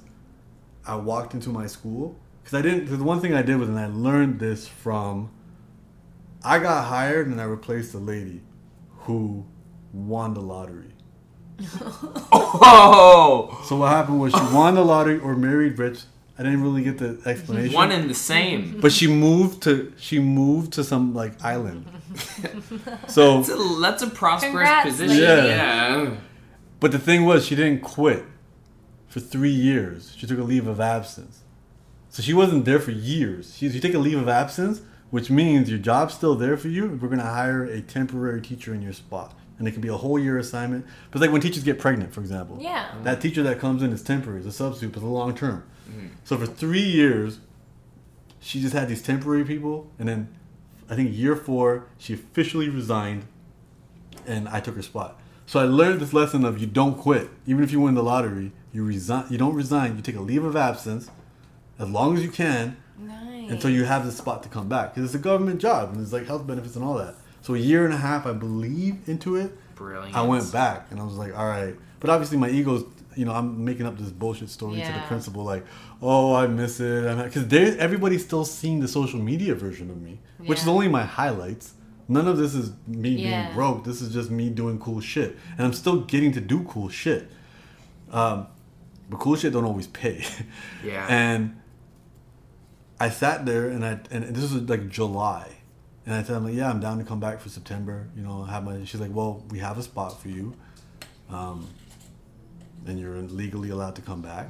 But personally, I'm asking you if you can wait till January, because it'll just be very challenging for me to do a like a reshuffle of the staff to put you where you like need to be. Because like I can't do it within two months. We, they usually take some you know a couple of months for these, three to four months during the school year for them to set it up. Um, Set up who's gonna teach what and when. Yeah, and I think what she was pretty much saying is like, you're gonna, you're really gonna screw somebody over by coming back. Oh. You know what I mean? Like we're gonna have to, because somebody, somebody, we gave somebody your spot, or maybe we, we, we did something we shouldn't have done. So her long story Word, she's like, I'll, but if you really want to, I will. But the better thing is if you can come in January, then I can tell everybody, this is how things are changing in January. I was like, yeah, yeah, yeah, yeah. But I'm gonna come back in January, knowing that I couldn't afford to wait that long, anyways. Yeah. And I remember just smiling, yeah, cool. I'll see you. I'll, I'll, she's like, I'll follow up with you in like October, November. And so it's July. I walked out of the office and I legit remember, I'm like, you're going to be humble the poet until you die. And you might be dead in three months, but you're still humble the poet. Third, three months, 30 years later, you're dying humble the poet. Fuck all this other shit. yes. And then it's just, you know, the hustle increased more. And it was just, you know, Yes, bro. everything, you know, it was just like orienting myself. But at the same time, like, it was just. self worth. That's a deep, like the self expectation, the law of assumption is at play there in the quantum universe when you make that sort of commitment and you make that jump to like creating. You're like, Yeah. I'm moving forward with this vision, and it's like anything else just doesn't fit or doesn't feel right. I remember getting booted from jobs because they were literally just telling me like you're like too bright for this place. Like, what are you doing? Like, yeah, and that's like that's that's amazing. That that sort of moment of self realization, almost like And it's also like it, was- it was also the breadcrumbs. Like I remember like my cousin was getting married, and I remember being at like a wedding festivity and like a guy coming up to me super drunk, being one of my cousin's friends. He's like, "Yo, you know I used to rap too." And I was like, "Okay." What he's like, "I was a dope ass rapper. I was I was better than you." And I'm like, I have oh. no idea why this guy's telling me this. He goes, but then you know my parents made me become a lawyer, and then you can see like the pain in his face, Oh, oh. yes. and I'm just like, I don't want to be this guy. I write about these experiences Yeah. in my book. I know this. you don't want to. I'm like, I don't. I'm like this guy, and, and, and wearing an expensive suit, driving a nice car. But it doesn't. It f- doesn't matter. fucking matter. Oh my god, no! it and it doesn't matter. fuck. And it's just like, and that's what me walking to that office Band-Aids. was. It's like, yo, you're way too good to be doing anything else. You were, ne- and, and the other crazy thing too was, Mr. Singh, the teacher, was known as the friendly, lazy teacher. He'll help you out if you need help. He's nice. He's strict on the kids, but he's funny, so they they they, for, they love him for he's he's he's unnecessarily strict on them, and I was, um, in terms of like them lining up, deadlines, all this type of stuff. It was just to protect my peace. Yeah. But I was super funny with them, so I was always forgiven. But I wasn't the guy who signed up for extracurriculars. I wasn't the guy who you know I wanted the guy to get who didn't get his paperwork in on time. I didn't. I wasn't that guy. And then when I was, and the rep I had as humble the poet in my circle was the guy that won't let us go home, the guy that's working harder than everybody in the room. And I'm just like, yo, how am I lazy and not lazy at the Yeah. same time? Wow. And you're like, it's, it's not that you're lazy. You're doing the wrong thing. Yeah. But you tell yourself, no, I'm not doing the wrong thing because I spent so many years doing it. And, you know, it, it's funny. Uh, in that other conversation I was having earlier today, he quoted the J. Cole line where he goes, yo, you came a long way, but now you realize you went the wrong way. And I'm paraphrasing Oh. the lyric. But it's like it's not that you went the wrong way. It's just you went the, the way that you shouldn't have. Now you know, and now you sometimes you have to walk down back down the mountain to find the next mountain to climb, and that's not tragedy, and that's not suicide. You It's still just- have all of that Yeah. trail that It's- you've it's- gone up. it's- and there's value in that. Yeah, It's absolutely. pivoting. It's pivoting. I could not have written books if I didn't. I wasn't a teacher. That taught me this. That taught me how to communicate with less words. yes. You know, explain it to an eight-year-old.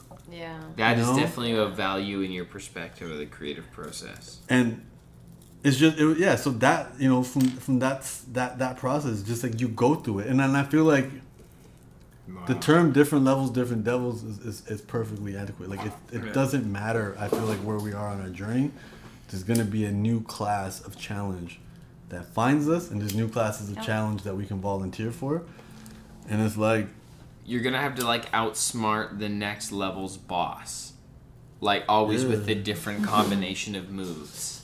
and it's suffer proudly Yeah. suffer proudly. Like there isn't, there isn't a a happy a ha- a happily ever after here. There's always that other thing. There's always that day Yeah. after. If you turn it into Yeah, like flow, sure. anything moving forward, every challenge is just like something I feel like you can choose to adapt it uh, a brighter attitude to, like take it head on, and then that shit becomes kind of like comedy. And that process of turning it into comedy from tragedy sometimes can be weeks or months or years. Oh, it for sure is. You know, but if you keep doing it, then it can turn into seconds. It's like a habit. Like when you patternize the way that you see more optimism, like you know, wouldn't you say like you're implementing like a little intention every day? Like you Yeah. hold the discipline, you're like I'm forming this pattern and I'm trying to see this reality where this is so. And so, it, and, it, and, it, and, and it adds the progress adds up. It's just so funny you brought you know when you when you said that. So one of the things that helped me a lot was the 50th Law, the, the book by Robert Greene and 50 Cent. Yeah. And I had the audio. I didn't have the audio.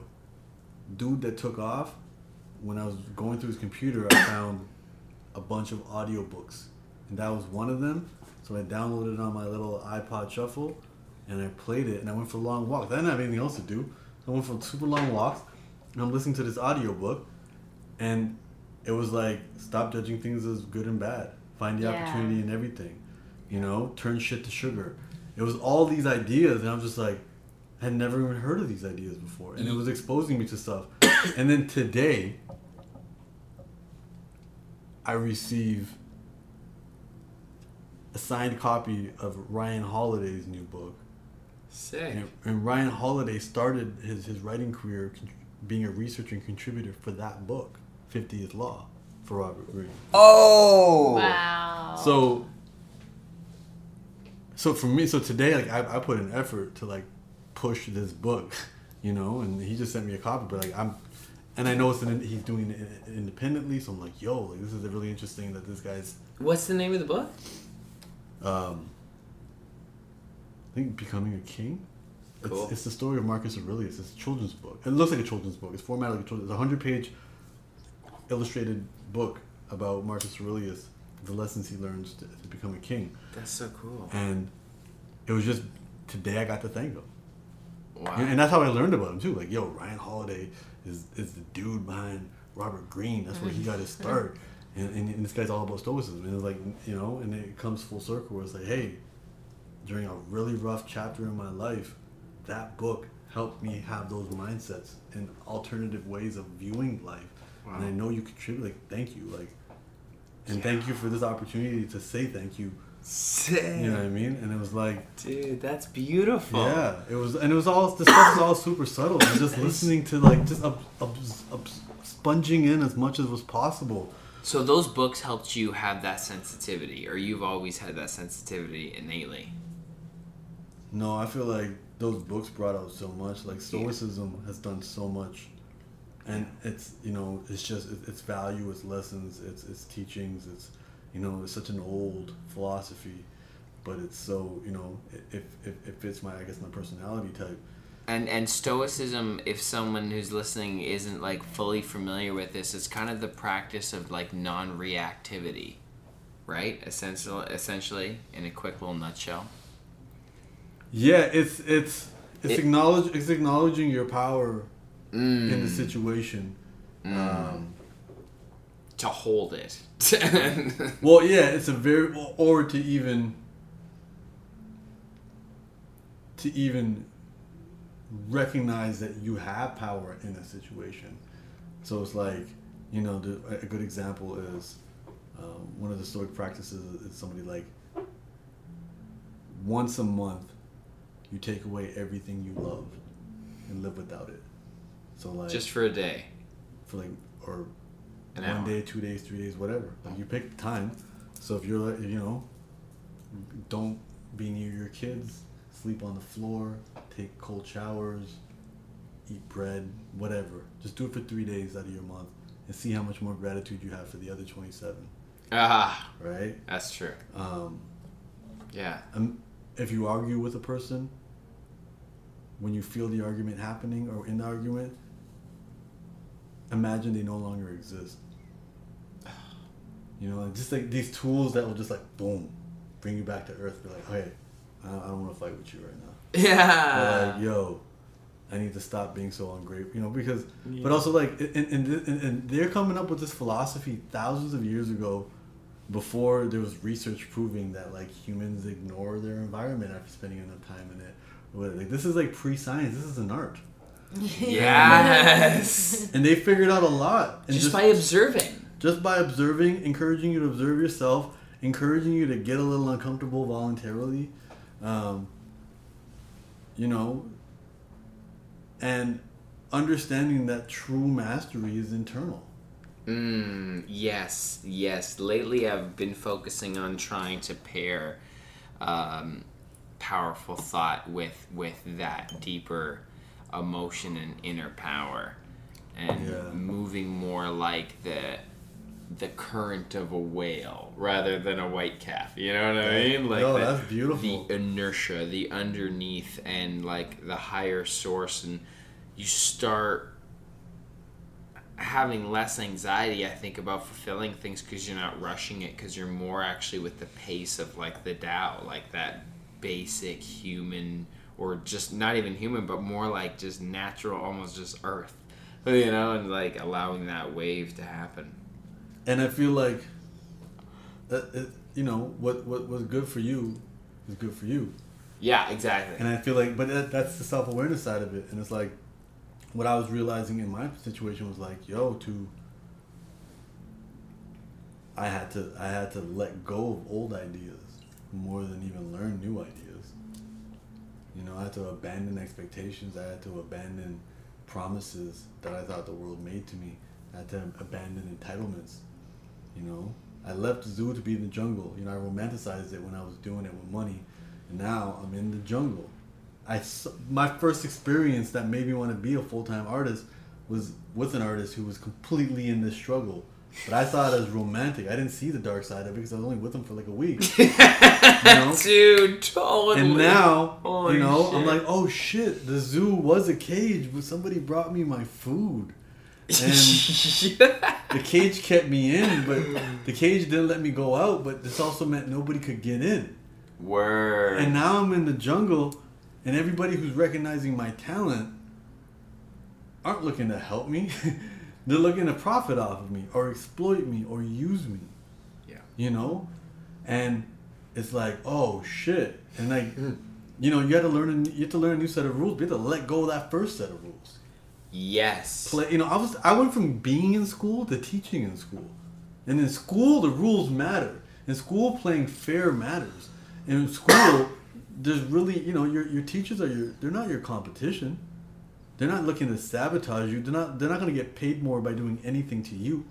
You know? Yo, word You get paid for showing up, doing your job, and, and what you are on the pay scale in terms of your education and your years of seniority. It doesn't matter what the other person is doing. It doesn't matter in any way, shape, or form. And and and it's a government job, so it's not even a performance based job where you can't get fired if your kids don't do well. You you'd have to literally hit a child to get fired. yeah You know what I mean? So like, the bar's not set very high if you are not excited or passionate or obsessed with this career in general. Yeah. yeah You know, it, it, it leads to atrophy. atrophy of expressing yourself in the way of the things that you're I obsessed feel with. like atrophy of existing. You pretty much because like what's the ba- what's float. the point yeah, Yeah, what's the point float. with the purpose like you've gotten this chance to like drive in a really nice sports car and you're and it's a it's a safe it's an open country road and no one's around and you're still just going like five miles an hour i feel like that's or you're like still doing dumbbell curls with the five pounds because that's what you started with. yeah exactly You know, at some point you're not gonna even feel them. You're just robotic. You You know, or you you learn different tools with only those things. You, you could like hold it you know but then you'd have to learn to hold your hand out for like minutes like 10 minutes. And Yeah. then you know it's like you gotta completely. gotta learn one way or the other how to upgrade. Fuck. But yeah, that that that yeah, that's that, amazing story man. That's so when did you write the book then? Pretty much when you learned all these hard lessons and you you just like were this wealth of knowledge due to just like experience No, I, no, not not at all. I've never I've never viewed myself as a wealth of knowledge in any way, shape, or form. I have. Um, You're like a well that I go into for perspective often. you know what? I, what I you know the, be, the, the better way to look at me is I'm I'm I'm the uh, I'm I'm the teacher's pet who likes to share his notes. Yeah, Wonderful. You know what I mean? Like I What you pay is- attention. I pay attention, I listen, I participate, I ask a lot of questions, and anybody that wants my notes can have them. And what it is, because I had to write them for myself. And so Yeah. what it was, You had to write these notes for yourself. I was trying to figure out hustles. Yeah. I was trying to figure out hustles, and then the problem was I was a music artist at this point and exclusively a music artist. And I was like, okay, well, I don't know how to make any beats. I don't know how to record. Oh. I don't know how to. I don't know how to anything. At this point, I was just in front of the microphone. At this point, I wasn't even opinion. I wasn't even opinionated enough to even like say, "Let's do it again." When I was recording, like I'd be, in, I'd I'd be so self conscious still about rapping and stuff like that, and you know, I wouldn't if I didn't know the people in the room or whatever. I wouldn't be vocal about like how I wanted it done or let's do it again. Let's try it again. So Oh wow! Now you're so. Well, I love collaborating with Humble because he always has some, now, now I got a lot of opinions. some ideas. I love it. Yeah, I- but back like- then I wasn't there. it's like it's like trying like not trying but just like basically producing a song at first or second stage it's like you're you're putting up you know the drywall in the brand new house and it's like hey let's get like a basic just single color like around the walls and it humble's like this interior designer like artist who's like going to like take huge red ribbon and create some beautiful mural on the wall. And i'm just like good call. And it's just like and then how can we implement this? And now this dude started making his own beats and he's fucking so oh, killing it on that creative I'm shit. having so much fun with oh that. my god to hear you actually connect the two to do that to bring the like technical ability to do it and you're whipping on like garage right now. Like that's like so you're you're really You know what it is? really I, feeding am getting deep- I'm getting to live out that a lack of a lack of resources is an abundance of creativity. yeah Because my lack of resources, it's not equipment. It's not knowing how to use what I have. and you know, it's really interesting because you know as you're asking me these questions. word from our sponsor. Uh, As I got to answer these questions, Coughing. you're helping me see the threads. And another thing that happened was I looked at it, I was like, I can't make music or I can't output music at a rate that would be required to ensure the world still knows I'm alive. 'Cause I don't know how to do any of this stuff, including videos, including all of that. I don't know how to do any of this stuff.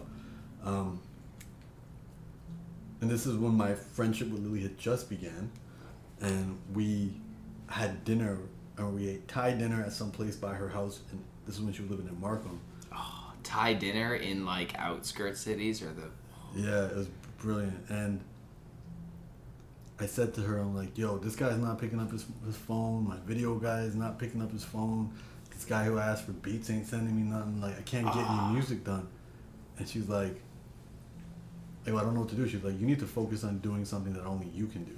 Mmm. And I was like, what do you mean? She's like, I write my own videos, I shoot my own videos, I edit my own videos, I upload my own videos. See how there's nobody else in the equation? She's like, that's how you get stuff done. And I was like, but I don't know how to make music. She's like, what do you know how to do? I go, I know how to write. And she goes, write. I'm like, I go, what, write what? She goes, just write, write every day. It was Lilly that said it. Word. This is I barely know her at this point. Word. She's like, just write every day. And then I was just like, She's always just been bars like that. hundred percent. She, she, yeah. Wow. And then I was like, and I'm, and in my mind at the same time, I'm like, what do you mean? Like, I'm not gonna write raps. Like, people can't read raps. Like, and I'm not gonna write poetry. That's, you know, I was, I was a spoken word poet. I was never a write your poems down on paper poem for people to read. I was hear it out of my mouth. You can't witness my words. You have to experience them. yes. So there's, a, you know, my ego's fighting what she just said. Oh. And I was just trying to figure out like what did she mean? And then she's like, just write. So I was just like, okay, I'm gonna write. What what what would I what would I write? And then I was like, I guess I can write a blog. Cause I what I had a blog as a feature of my website at this point, but it was like once a month I'd write something, and like three people would read it. It's like a newsletter. Kind of. It's Yeah. like yeah, yeah. Update blog. Yeah, and it was like I would write a blog or I'd write a long story about a song that I came up with, whatever. And Oh, then I was cool. like, she's like, the more you do it, the better you'll get, and the more good things will happen. She's like, I drop two videos a week. That's my rule. Two videos a week, every Tuesday, every Monday and Thursday. That's my rule. I'm just dropping two videos a week. And and that was the secret, to, the secret to her her foundational success. And I was like, okay. And I, I remember I remember I was in New York in a library. I, I, was- I was seeing a girl who was going to university in New York, and I was we are in her library, and she was working on something, and I was working on this. And I remember specifically reading up on a guy who blogs every day. That was the word. The word was blog. There was no vlog back. It was just blog. And he had an FAQ for his daily blog, and the first question is, "How do you write every day? Don't you like run out of things to write about?" And his response was brilliant. He goes, "Just get started and see if you run out of things to write about." and I was just Ah. like, "What the fuck?" oh fuck. That's huge. Yeah. So I started. I started. Oh my god. I was so always brilliant. collecting cool pictures. That picture wall you see was me collecting pictures. Yeah. So what I started doing was I started taking the pictures, posting the pictures, and writing whatever I felt about it. Oh, so and what I was feeling about it was what I was going through. So I would write about anxiety. I would write about regret. I would write about um, being present. I would write about expectations. I would write about the things that I was learning. So I was ab- I'm reading so many books at this point, absorbing as much content to make myself feel better. Finding, you know, uh, rejecting hollow hope. That was a really big one. I was like, you couldn't tell me. You couldn't tell me God doesn't close the door without opening a window. You you wouldn't. You couldn't say that shit to me. What you could say to me was, blog every day, and maybe you'll get some advertising income. You know what I mean? Like that's what I want. I needed pragmatism. I didn't need spirit. I didn't need theory. Yeah. I needed pragmatism. I needed college. I didn't need university. I needed that on the site training shit yes. and I was I was I was actively searching for it and I was finding it. J.K. Rowling's commencement speech, Steve Jobs' commencement speech, uh, uh, uh, the 50th Law. Um, um, the dude who started CD Baby, Derek Sivers, he wrote a book about his whole journey and talking about running your own business. I was just absorbing as much as I could in every way, shape, or form. Uh, listening to J. Cole, listening to, you know, uh, going and listening to Kanye, just listening to, again, taking all this in and then, This positive stimulation. and useful. Useful. Useful. And, Yeah. and, and, and then taking that and, and being like, oh shit, okay, he didn't betray me. He didn't meet my expectations. Mm. This is trauma because I was naive and I met the unpleasant side of life. The unpleasant side of life was always there. And I was naive. And now my uh, reaction is going to be be that trust issues motherfucker. and, and, and people people wear that shit like it's a badge of honor. I got trust issues. Yeah. I got trust issues. And it's like, okay, cool, that's the reaction. You know what the response is? Trust with your eyes open wide. Mm. You know, have have, and this is Jordan Peterson, have a justified pessimism and add courage. Totally. That's that's exploring. Yeah. That's that's adventuring with your head on a swivel. Yeah, because being shit like, happens. yo, Evan, and, and being also, I, I was like, look, man, like this is one out of a hundred people I know.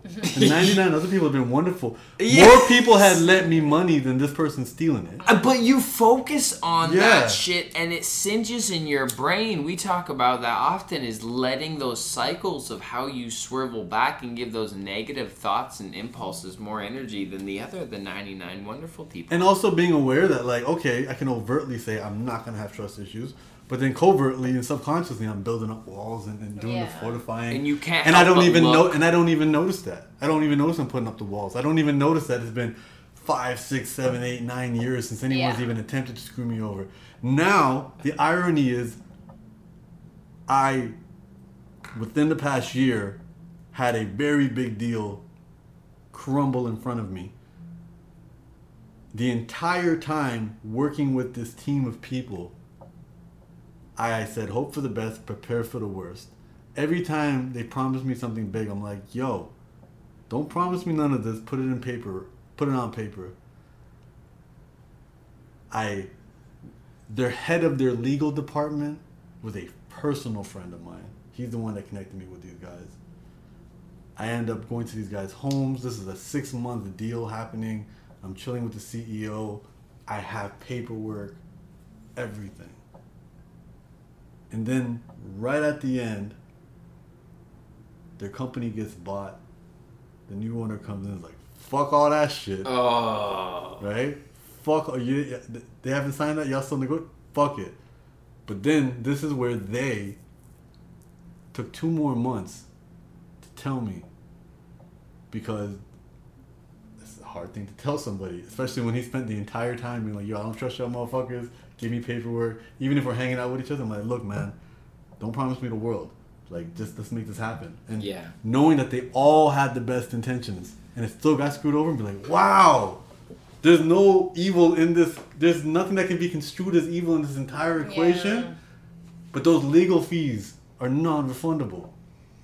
Do you feel what I'm saying? Like I still had to pay my lawyer by the hour to do all that work. And then they went dark for two months.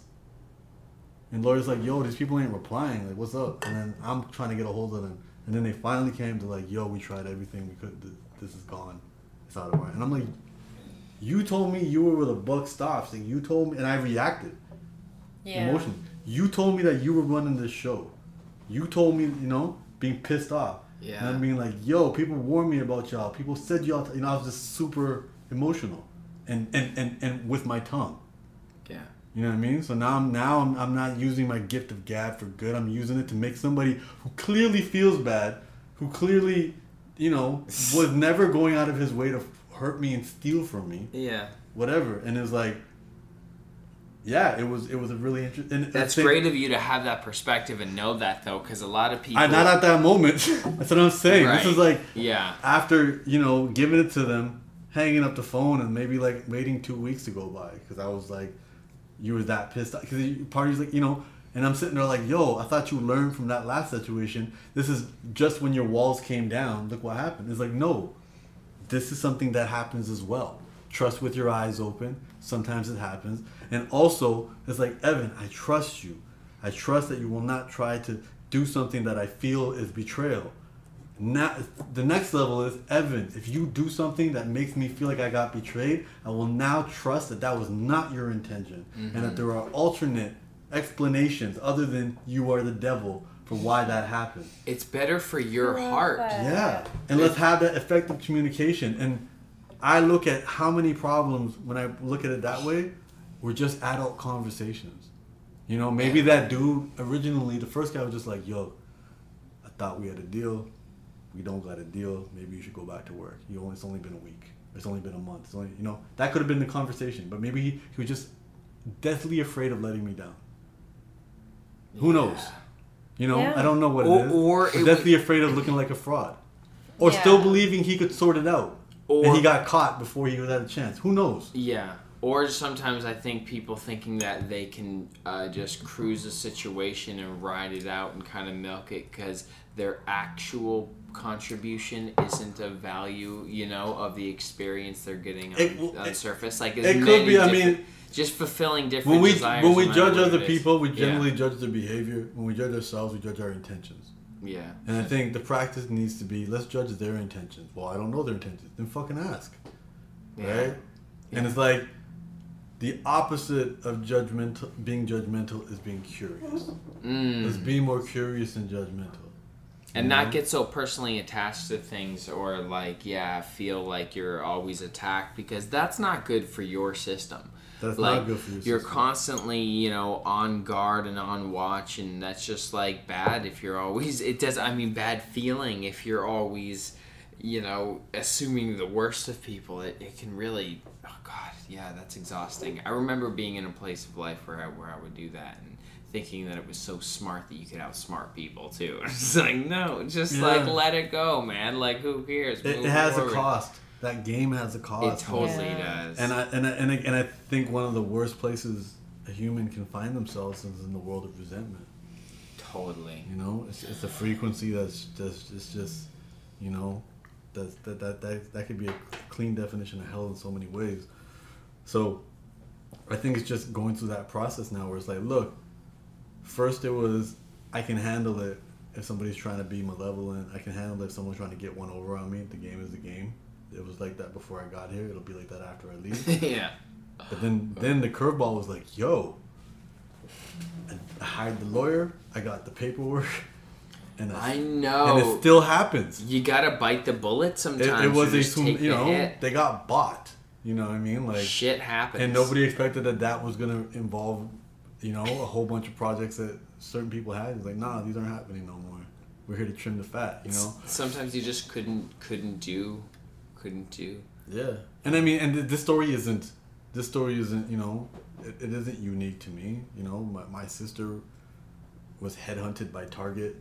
You know, when they came to Canada, they they she worked at Loblaws. That's how I know how to pronounce it.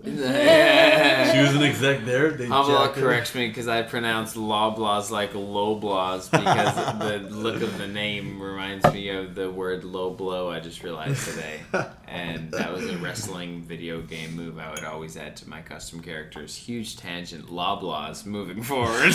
Your sister Target. She they yeah, and then they they gave her this really dope job, and then through the news she found out that they're shutting down. oh, Whoa. You know what I mean? through the news. through the news. And she's like, it can't be real. They would have told me. And then she's walking into an office and everyone's crying. Oh. You know I, what I mean? remember I was excited that Target was coming to Canada. They didn't even try. I don't know. I have no idea what happened. But that idea of like, out. yeah, stuff just happens. Who do you blame? You Yeah. can't. You just deal with it the way you got to deal with it. And I know for my sister, it helped her. It some it exposed her to the idea of being a consultant, which she had never explored before. Dope. And now she has her own consulting firm. Isn't it fun how it drags you? The experience drags you, and it's kind of like your intention is, is equivalent to, you know, like what you think the possible outcome could be, really, Yeah. and then you just navigate, and then you end up finding what's more true to you. it's turning the shit to sugar. That, Yeah. that- you know what I mean? It's saying I'm not gonna judge this. What just happened to me, I'm not gonna judge it. I'm gonna be curious about it, and I'm gonna ask myself, where's the opportunity? Yeah. You know, like the pandemic starts. Some people are like, oh my god, like my life has been up. You know, I can't go get a haircut. I can't do this. I can't do that. Or you can be like, yo, where's the opportunity here? Well, the opportunity is everyone's at home. Okay, let's make some content for people to be at home, or let's do this. You know, and there's like guys like Andrew Schulz who like demolished the pandemic in terms of putting content Oh my out, God. in terms of finding creative ways to connect with his audience, in terms of doing all that. And it's just like, yo, it was Brilliant. there was no judgment of the pandemic other than here's an opportunity to make it happen. And we can do that with many things in our lives. And I'm not saying it's going to happen immediately when you ex- experience the shock of, of an event or a trauma, but aim to get there. It may take a couple of days, it may take a couple of hours, it may take a couple of deep breaths, and then just be like, yo, and the Viktor Frankl idea of what is life asking of me right now? What does life demand? Because we always think about what do I want from life? What do I demand of life? Well, that's like focusing on your high vision, like what I want, and then like thinking about what it's asking me right now is like the next logical step. is what does it want? Yeah. You know, it's, it's giving you anxiety. What does it want? It wants you to deal with the anxiety. You, you can't. You can't. You And can't. follow that. You can't. Well, you can't do anything else. Your brain won't focus on anything else. You're feeling. But the we try, we try to. shove it down. Well, we have big. We have a lot of people making money off of medicating and distracting us from all this. Mm, that's what's up. Right? Yeah, And that's, yeah. You can't it's, sell fix. it's, it's convenient in a short term. yeah. you know, and convenient and short term. It's like eating fast food. It's cheap, quick, convenient, short term. You do enough of it, it's gonna just chip away and destroy you. Yeah. And it's the same. We have to focus on eating healthier, and it may not be as convenient, and it may not be as cheap, and it may not be whatever. It's like we have to live healthier, But and then- it won't be convenient. It won't be cheap. It won't be any of these things. But then you uncover the next value while you're in there, because now that like you're cooking more, like you're becoming more self-aware. You're even finding that your chicken breast is more delicious than the store-bought chicken breast, Yeah. like the cooking. So it's like the the the next level deeper is like holds another gem. Yeah, and it's, it's interesting too. Like, I was just thinking about it too. Like you know, when you cook, you eyeball. When I cook, I measure. Oh, word! But I'm new. I need to stay in. I need to stay in the guardrails Those lines. for for a while until I understand everything. Then I can go ahead and break the rules. You feel what I'm saying? Yes, But I'm not there, and I'm not supposed to be there yet. that's so nice. You know, and it's that idea when it comes to what what, what, we need to do with our lives and how we can have that meaning. And, and, and by asking, what is what is life asking of me? I feel like it's it'll orient you to where, as you said, like you know, people serving a purpose. Well, it'll orient you that way. Yeah, it will drag you. Like your purpose, your purpose is your purpose is to, to be aware of, of what your purpose is. Sorry, the idea was your life doesn't have purpose. The moments have a purpose. Mm. So you the, the the purpose of life will change. The purpose of life changes every moment. Yo. Yo. Yeah, if you Every listen to the situation, pulse, every moment, yeah, yeah, of like- the call, yeah. Like, what is my purpose in life? It's to feed Ralph. I have fed Ralph. What is my purpose in life?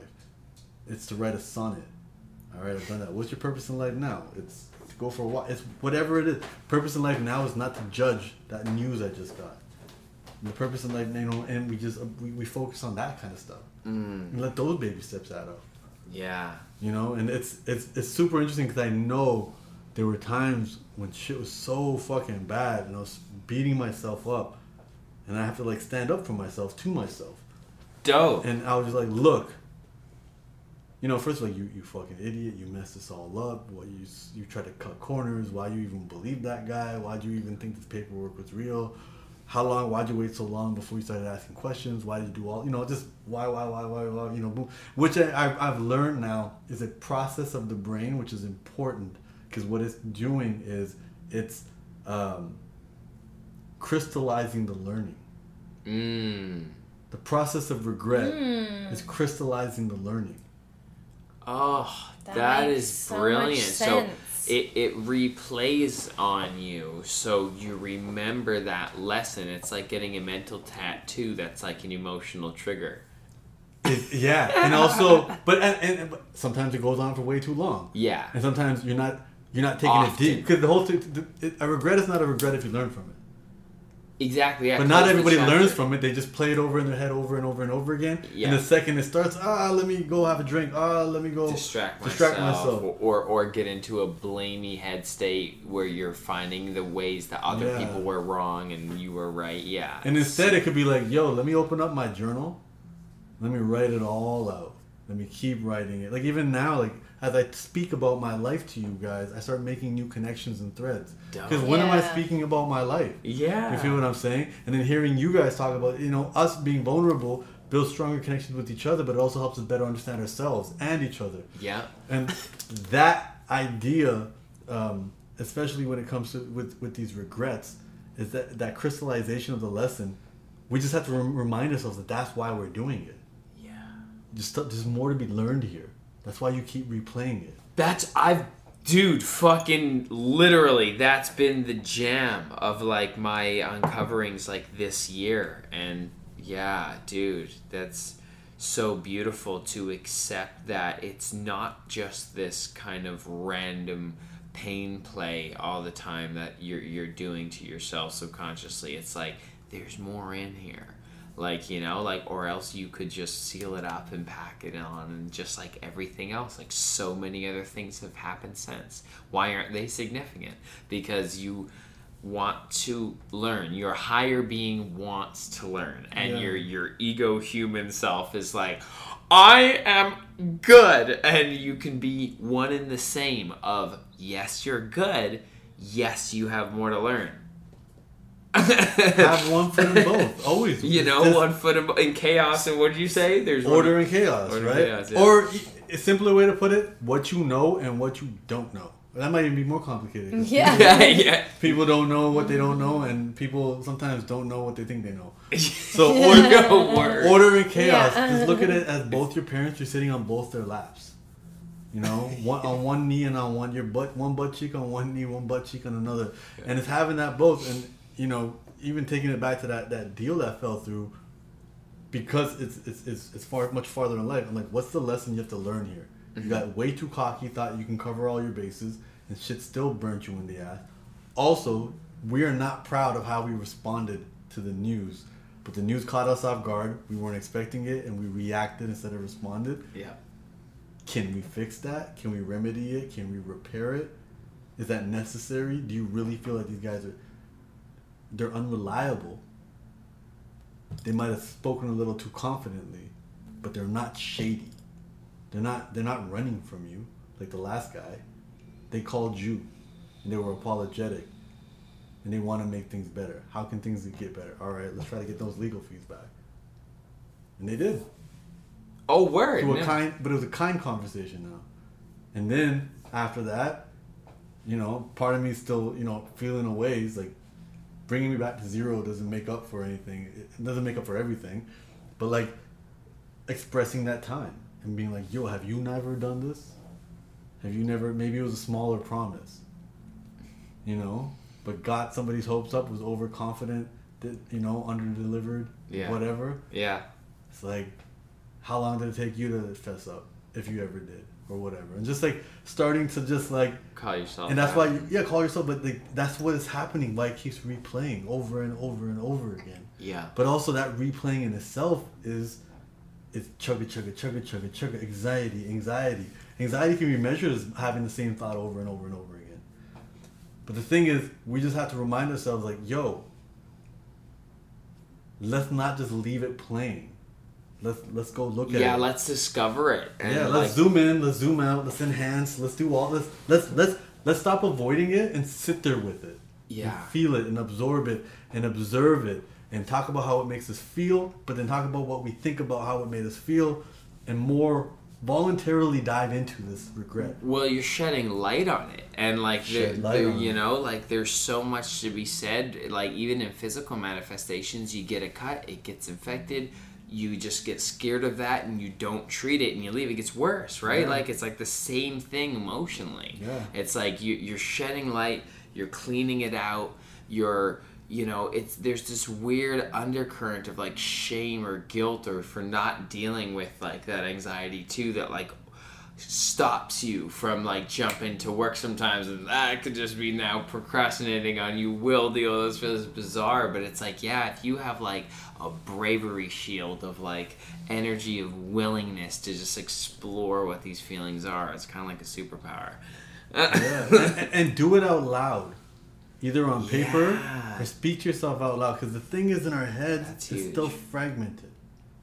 We're not speaking clean, articulate English that's huge in our heads. i'm gonna take more from that else. i'm taking that from more from today I've been I've, I've been doing that to my like, speaking out loud to myself, and then more maybe and I'm sitting there like, why are you worried about this? We already handled it. We did this, this, this, this. and then all of a sudden like, oh, we could do this, and we could do this, and like you start to be like, oh, there's more here still. There's more. There's more to dust away. yeah And the dusting away is the anxiety. The dusting away, you know, that's what that process is. It, it doesn't feel good, but it's not supposed to feel good. It's like So- it, it had some energy to like like go, and then you had to like find a way to like funnel it. And it's also just like let it express. An easy day at the gym is not a good day at the gym. right, yeah. There had to have been discomfort. There had to have been something. When you leave and you kicked your ass, you're just like, thank God. Yeah. And, Yeah. and this is that same process. And I think we fear regret so much. We don't want to make more mistakes in the future. So we, we hold ourselves back. We're less bold. And then we do, you know, and then Yeah, exactly. and then that feeds more anxiety towards the future. And it's like it's like, look, man, like it's win or learn. Yeah, You know, exactly. And- it's a and- benefit both And ways. winning feels nice. Learning doesn't feel nice. Mm-hmm. And you gotta take your wins when they come too. That feels Take them, great. one hundred percent. You know, and create small wins that can be celebrated in big ways.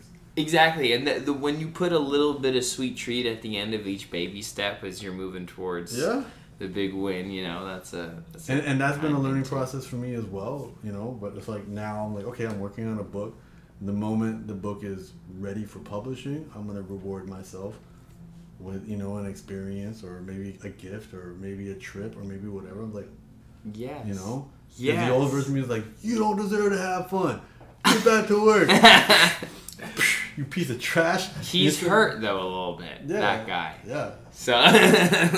Hurt people hurt people, right? and and, it, and healed people heal people.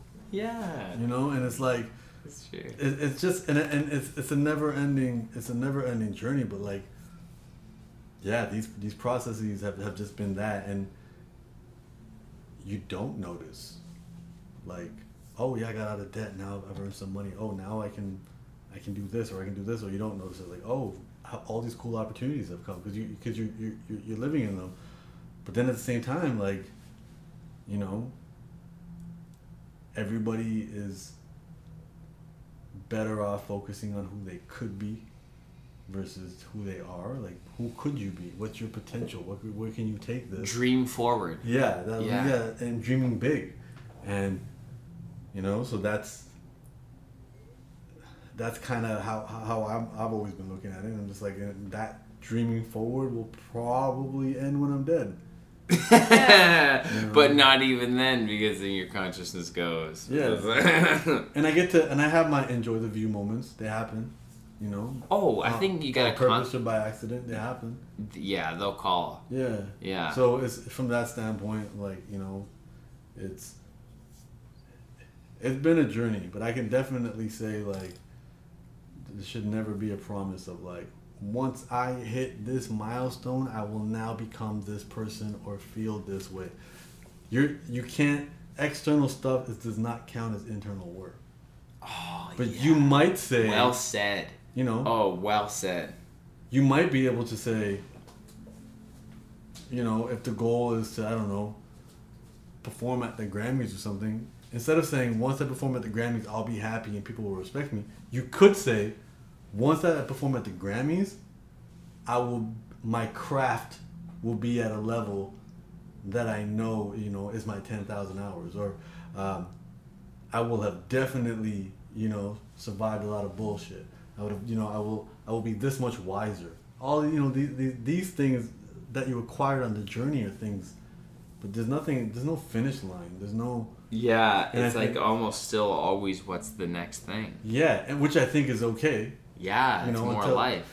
It's just more life, and it's put, it's, it's the Sisyphus. You're pushing the boulder up the hill, and once you get to the top, it rolls down the other way. And and the Albert Camus quote is, "Imagine Sisyphus happy." Yeah. you know and imagine sisyphus happy imagine sisyphus discovered that it enjoys pushing he enjoys pushing boulders Well, then you start going into like, oh, like this is like finding the love in working out. And I, I talk about th- this with Spendy lots of the times, especially how cannabis helps you be extra present in your body when you start doing push ups when you're like first smoking weed. and you're like, I can feel every strand. and you're like, I can I can look at this as sensation and not pain. And you're like with that. And you're like m- not even working out anymore. Yeah. You're just like doing some sort of like self observation thing, and this movement is acting as fuel to as a vehicle to, to what to focus on. Mm. yeah yeah no you're absolutely right it's a Yeah, it's it's it's- it's a trip. It's it's, it's, it's a trip, yo. it's, it's a trip of a journey, and it's uh, Ugh. you know, it, it's also a trip just because you don't know when it's done. yo. It's never, it, it's never done. Yeah, the work is never done. That's so until it's fun. done. You know, Yo. step out on the street a little too early and get hit by a TTC bus, and then jam done. But then it- That's done here, this time. I guess. Yeah, that's done on the. This Here. this version. The t- yeah, a whole new to-do list may come depending on your, your spiritual beliefs, but this to-do list is the current one that's stressing us all out. Yeah. I know, eh? You know what I'm saying? But it's just yeah, it's it's it's it, it, it's such a, and you're right. There's that beautiful story, the egg, which which I'll send you guys, and anybody can Google it and, and listen to it. But it's, it's really about that idea of work and eternity and life. Beautiful. Yeah, it's, it's a brilliant story. Sim- a simple, brilliant story. I will share the story of the egg. Yeah, you guys should make an episode. Just read it. Yeah, Read it. that would be perfect. It's a beautiful story. Yo, and this hang gifted another birthing to another hang. Yo, bless. Thank you, bro. This was so crazy. You're amazing. Yo, bless you, bro. I'm just. I. I, appreciate y'all. You guys are amazing. This is dope. Congratulations on episode thirty-three. thank Thanks, you. dude. This is gonna be our longest episode ever. Oh, and I'm so grateful for it. I could just float these cosmic ways of thought with you forever. I know. I was. Like- I in my head. I was like, I'm gonna have to be the one to cut to shut this down because they won't stop. Well, Because the, the energy bit in here is crazy though. It's like it's really beautiful. Can I do? Can I fit something in? Can I fit a Dow in? I just want humble to say the word. Say one, one, um, or uh, tell me when, and I'm gonna stop. When? And then say A or B. What? Say A or B. It will determine which page. Oh, let's go A. A. Okay. And uh, so what I've just done is I've taken this book I'm reading, Neville Goddard's The Power of Awareness, and uh, asked Humble to uh, say stop, and it was on page 72. So I'm just going to read the, uh, the rest of this. When you know that assumptions, if persisted in, harden into facts, then events which seem to be the uninitiated mere accidents will be understood by you to be the logical and inevitable effects of your assumption. The important thing to bear in mind is that you have infinite free will in choosing your assumptions, but no power to determine conditions and events. You can create nothing, but your assumption determines what portion of creation you will experience. God damn it. Bars. That was, that was bars and a half. You know what's really interesting what you did there though? Mm, How you opened the book up randomly yeah. and then, you know, you you you picked a page and then you found like obviously you didn't start here, you started here. Yeah, exactly. Whatever. Yeah. That's a, a common practice in Sikhi. Are you serious? Yeah, so I love I do that often. our guru is a guru Granth Sahib. Granth means compilation. It's, it's, it's, it's, Discipline, discipline, discipline, discipline, discipline, discipline, discipline, discipline. Stoners! We get high. And we do stuff.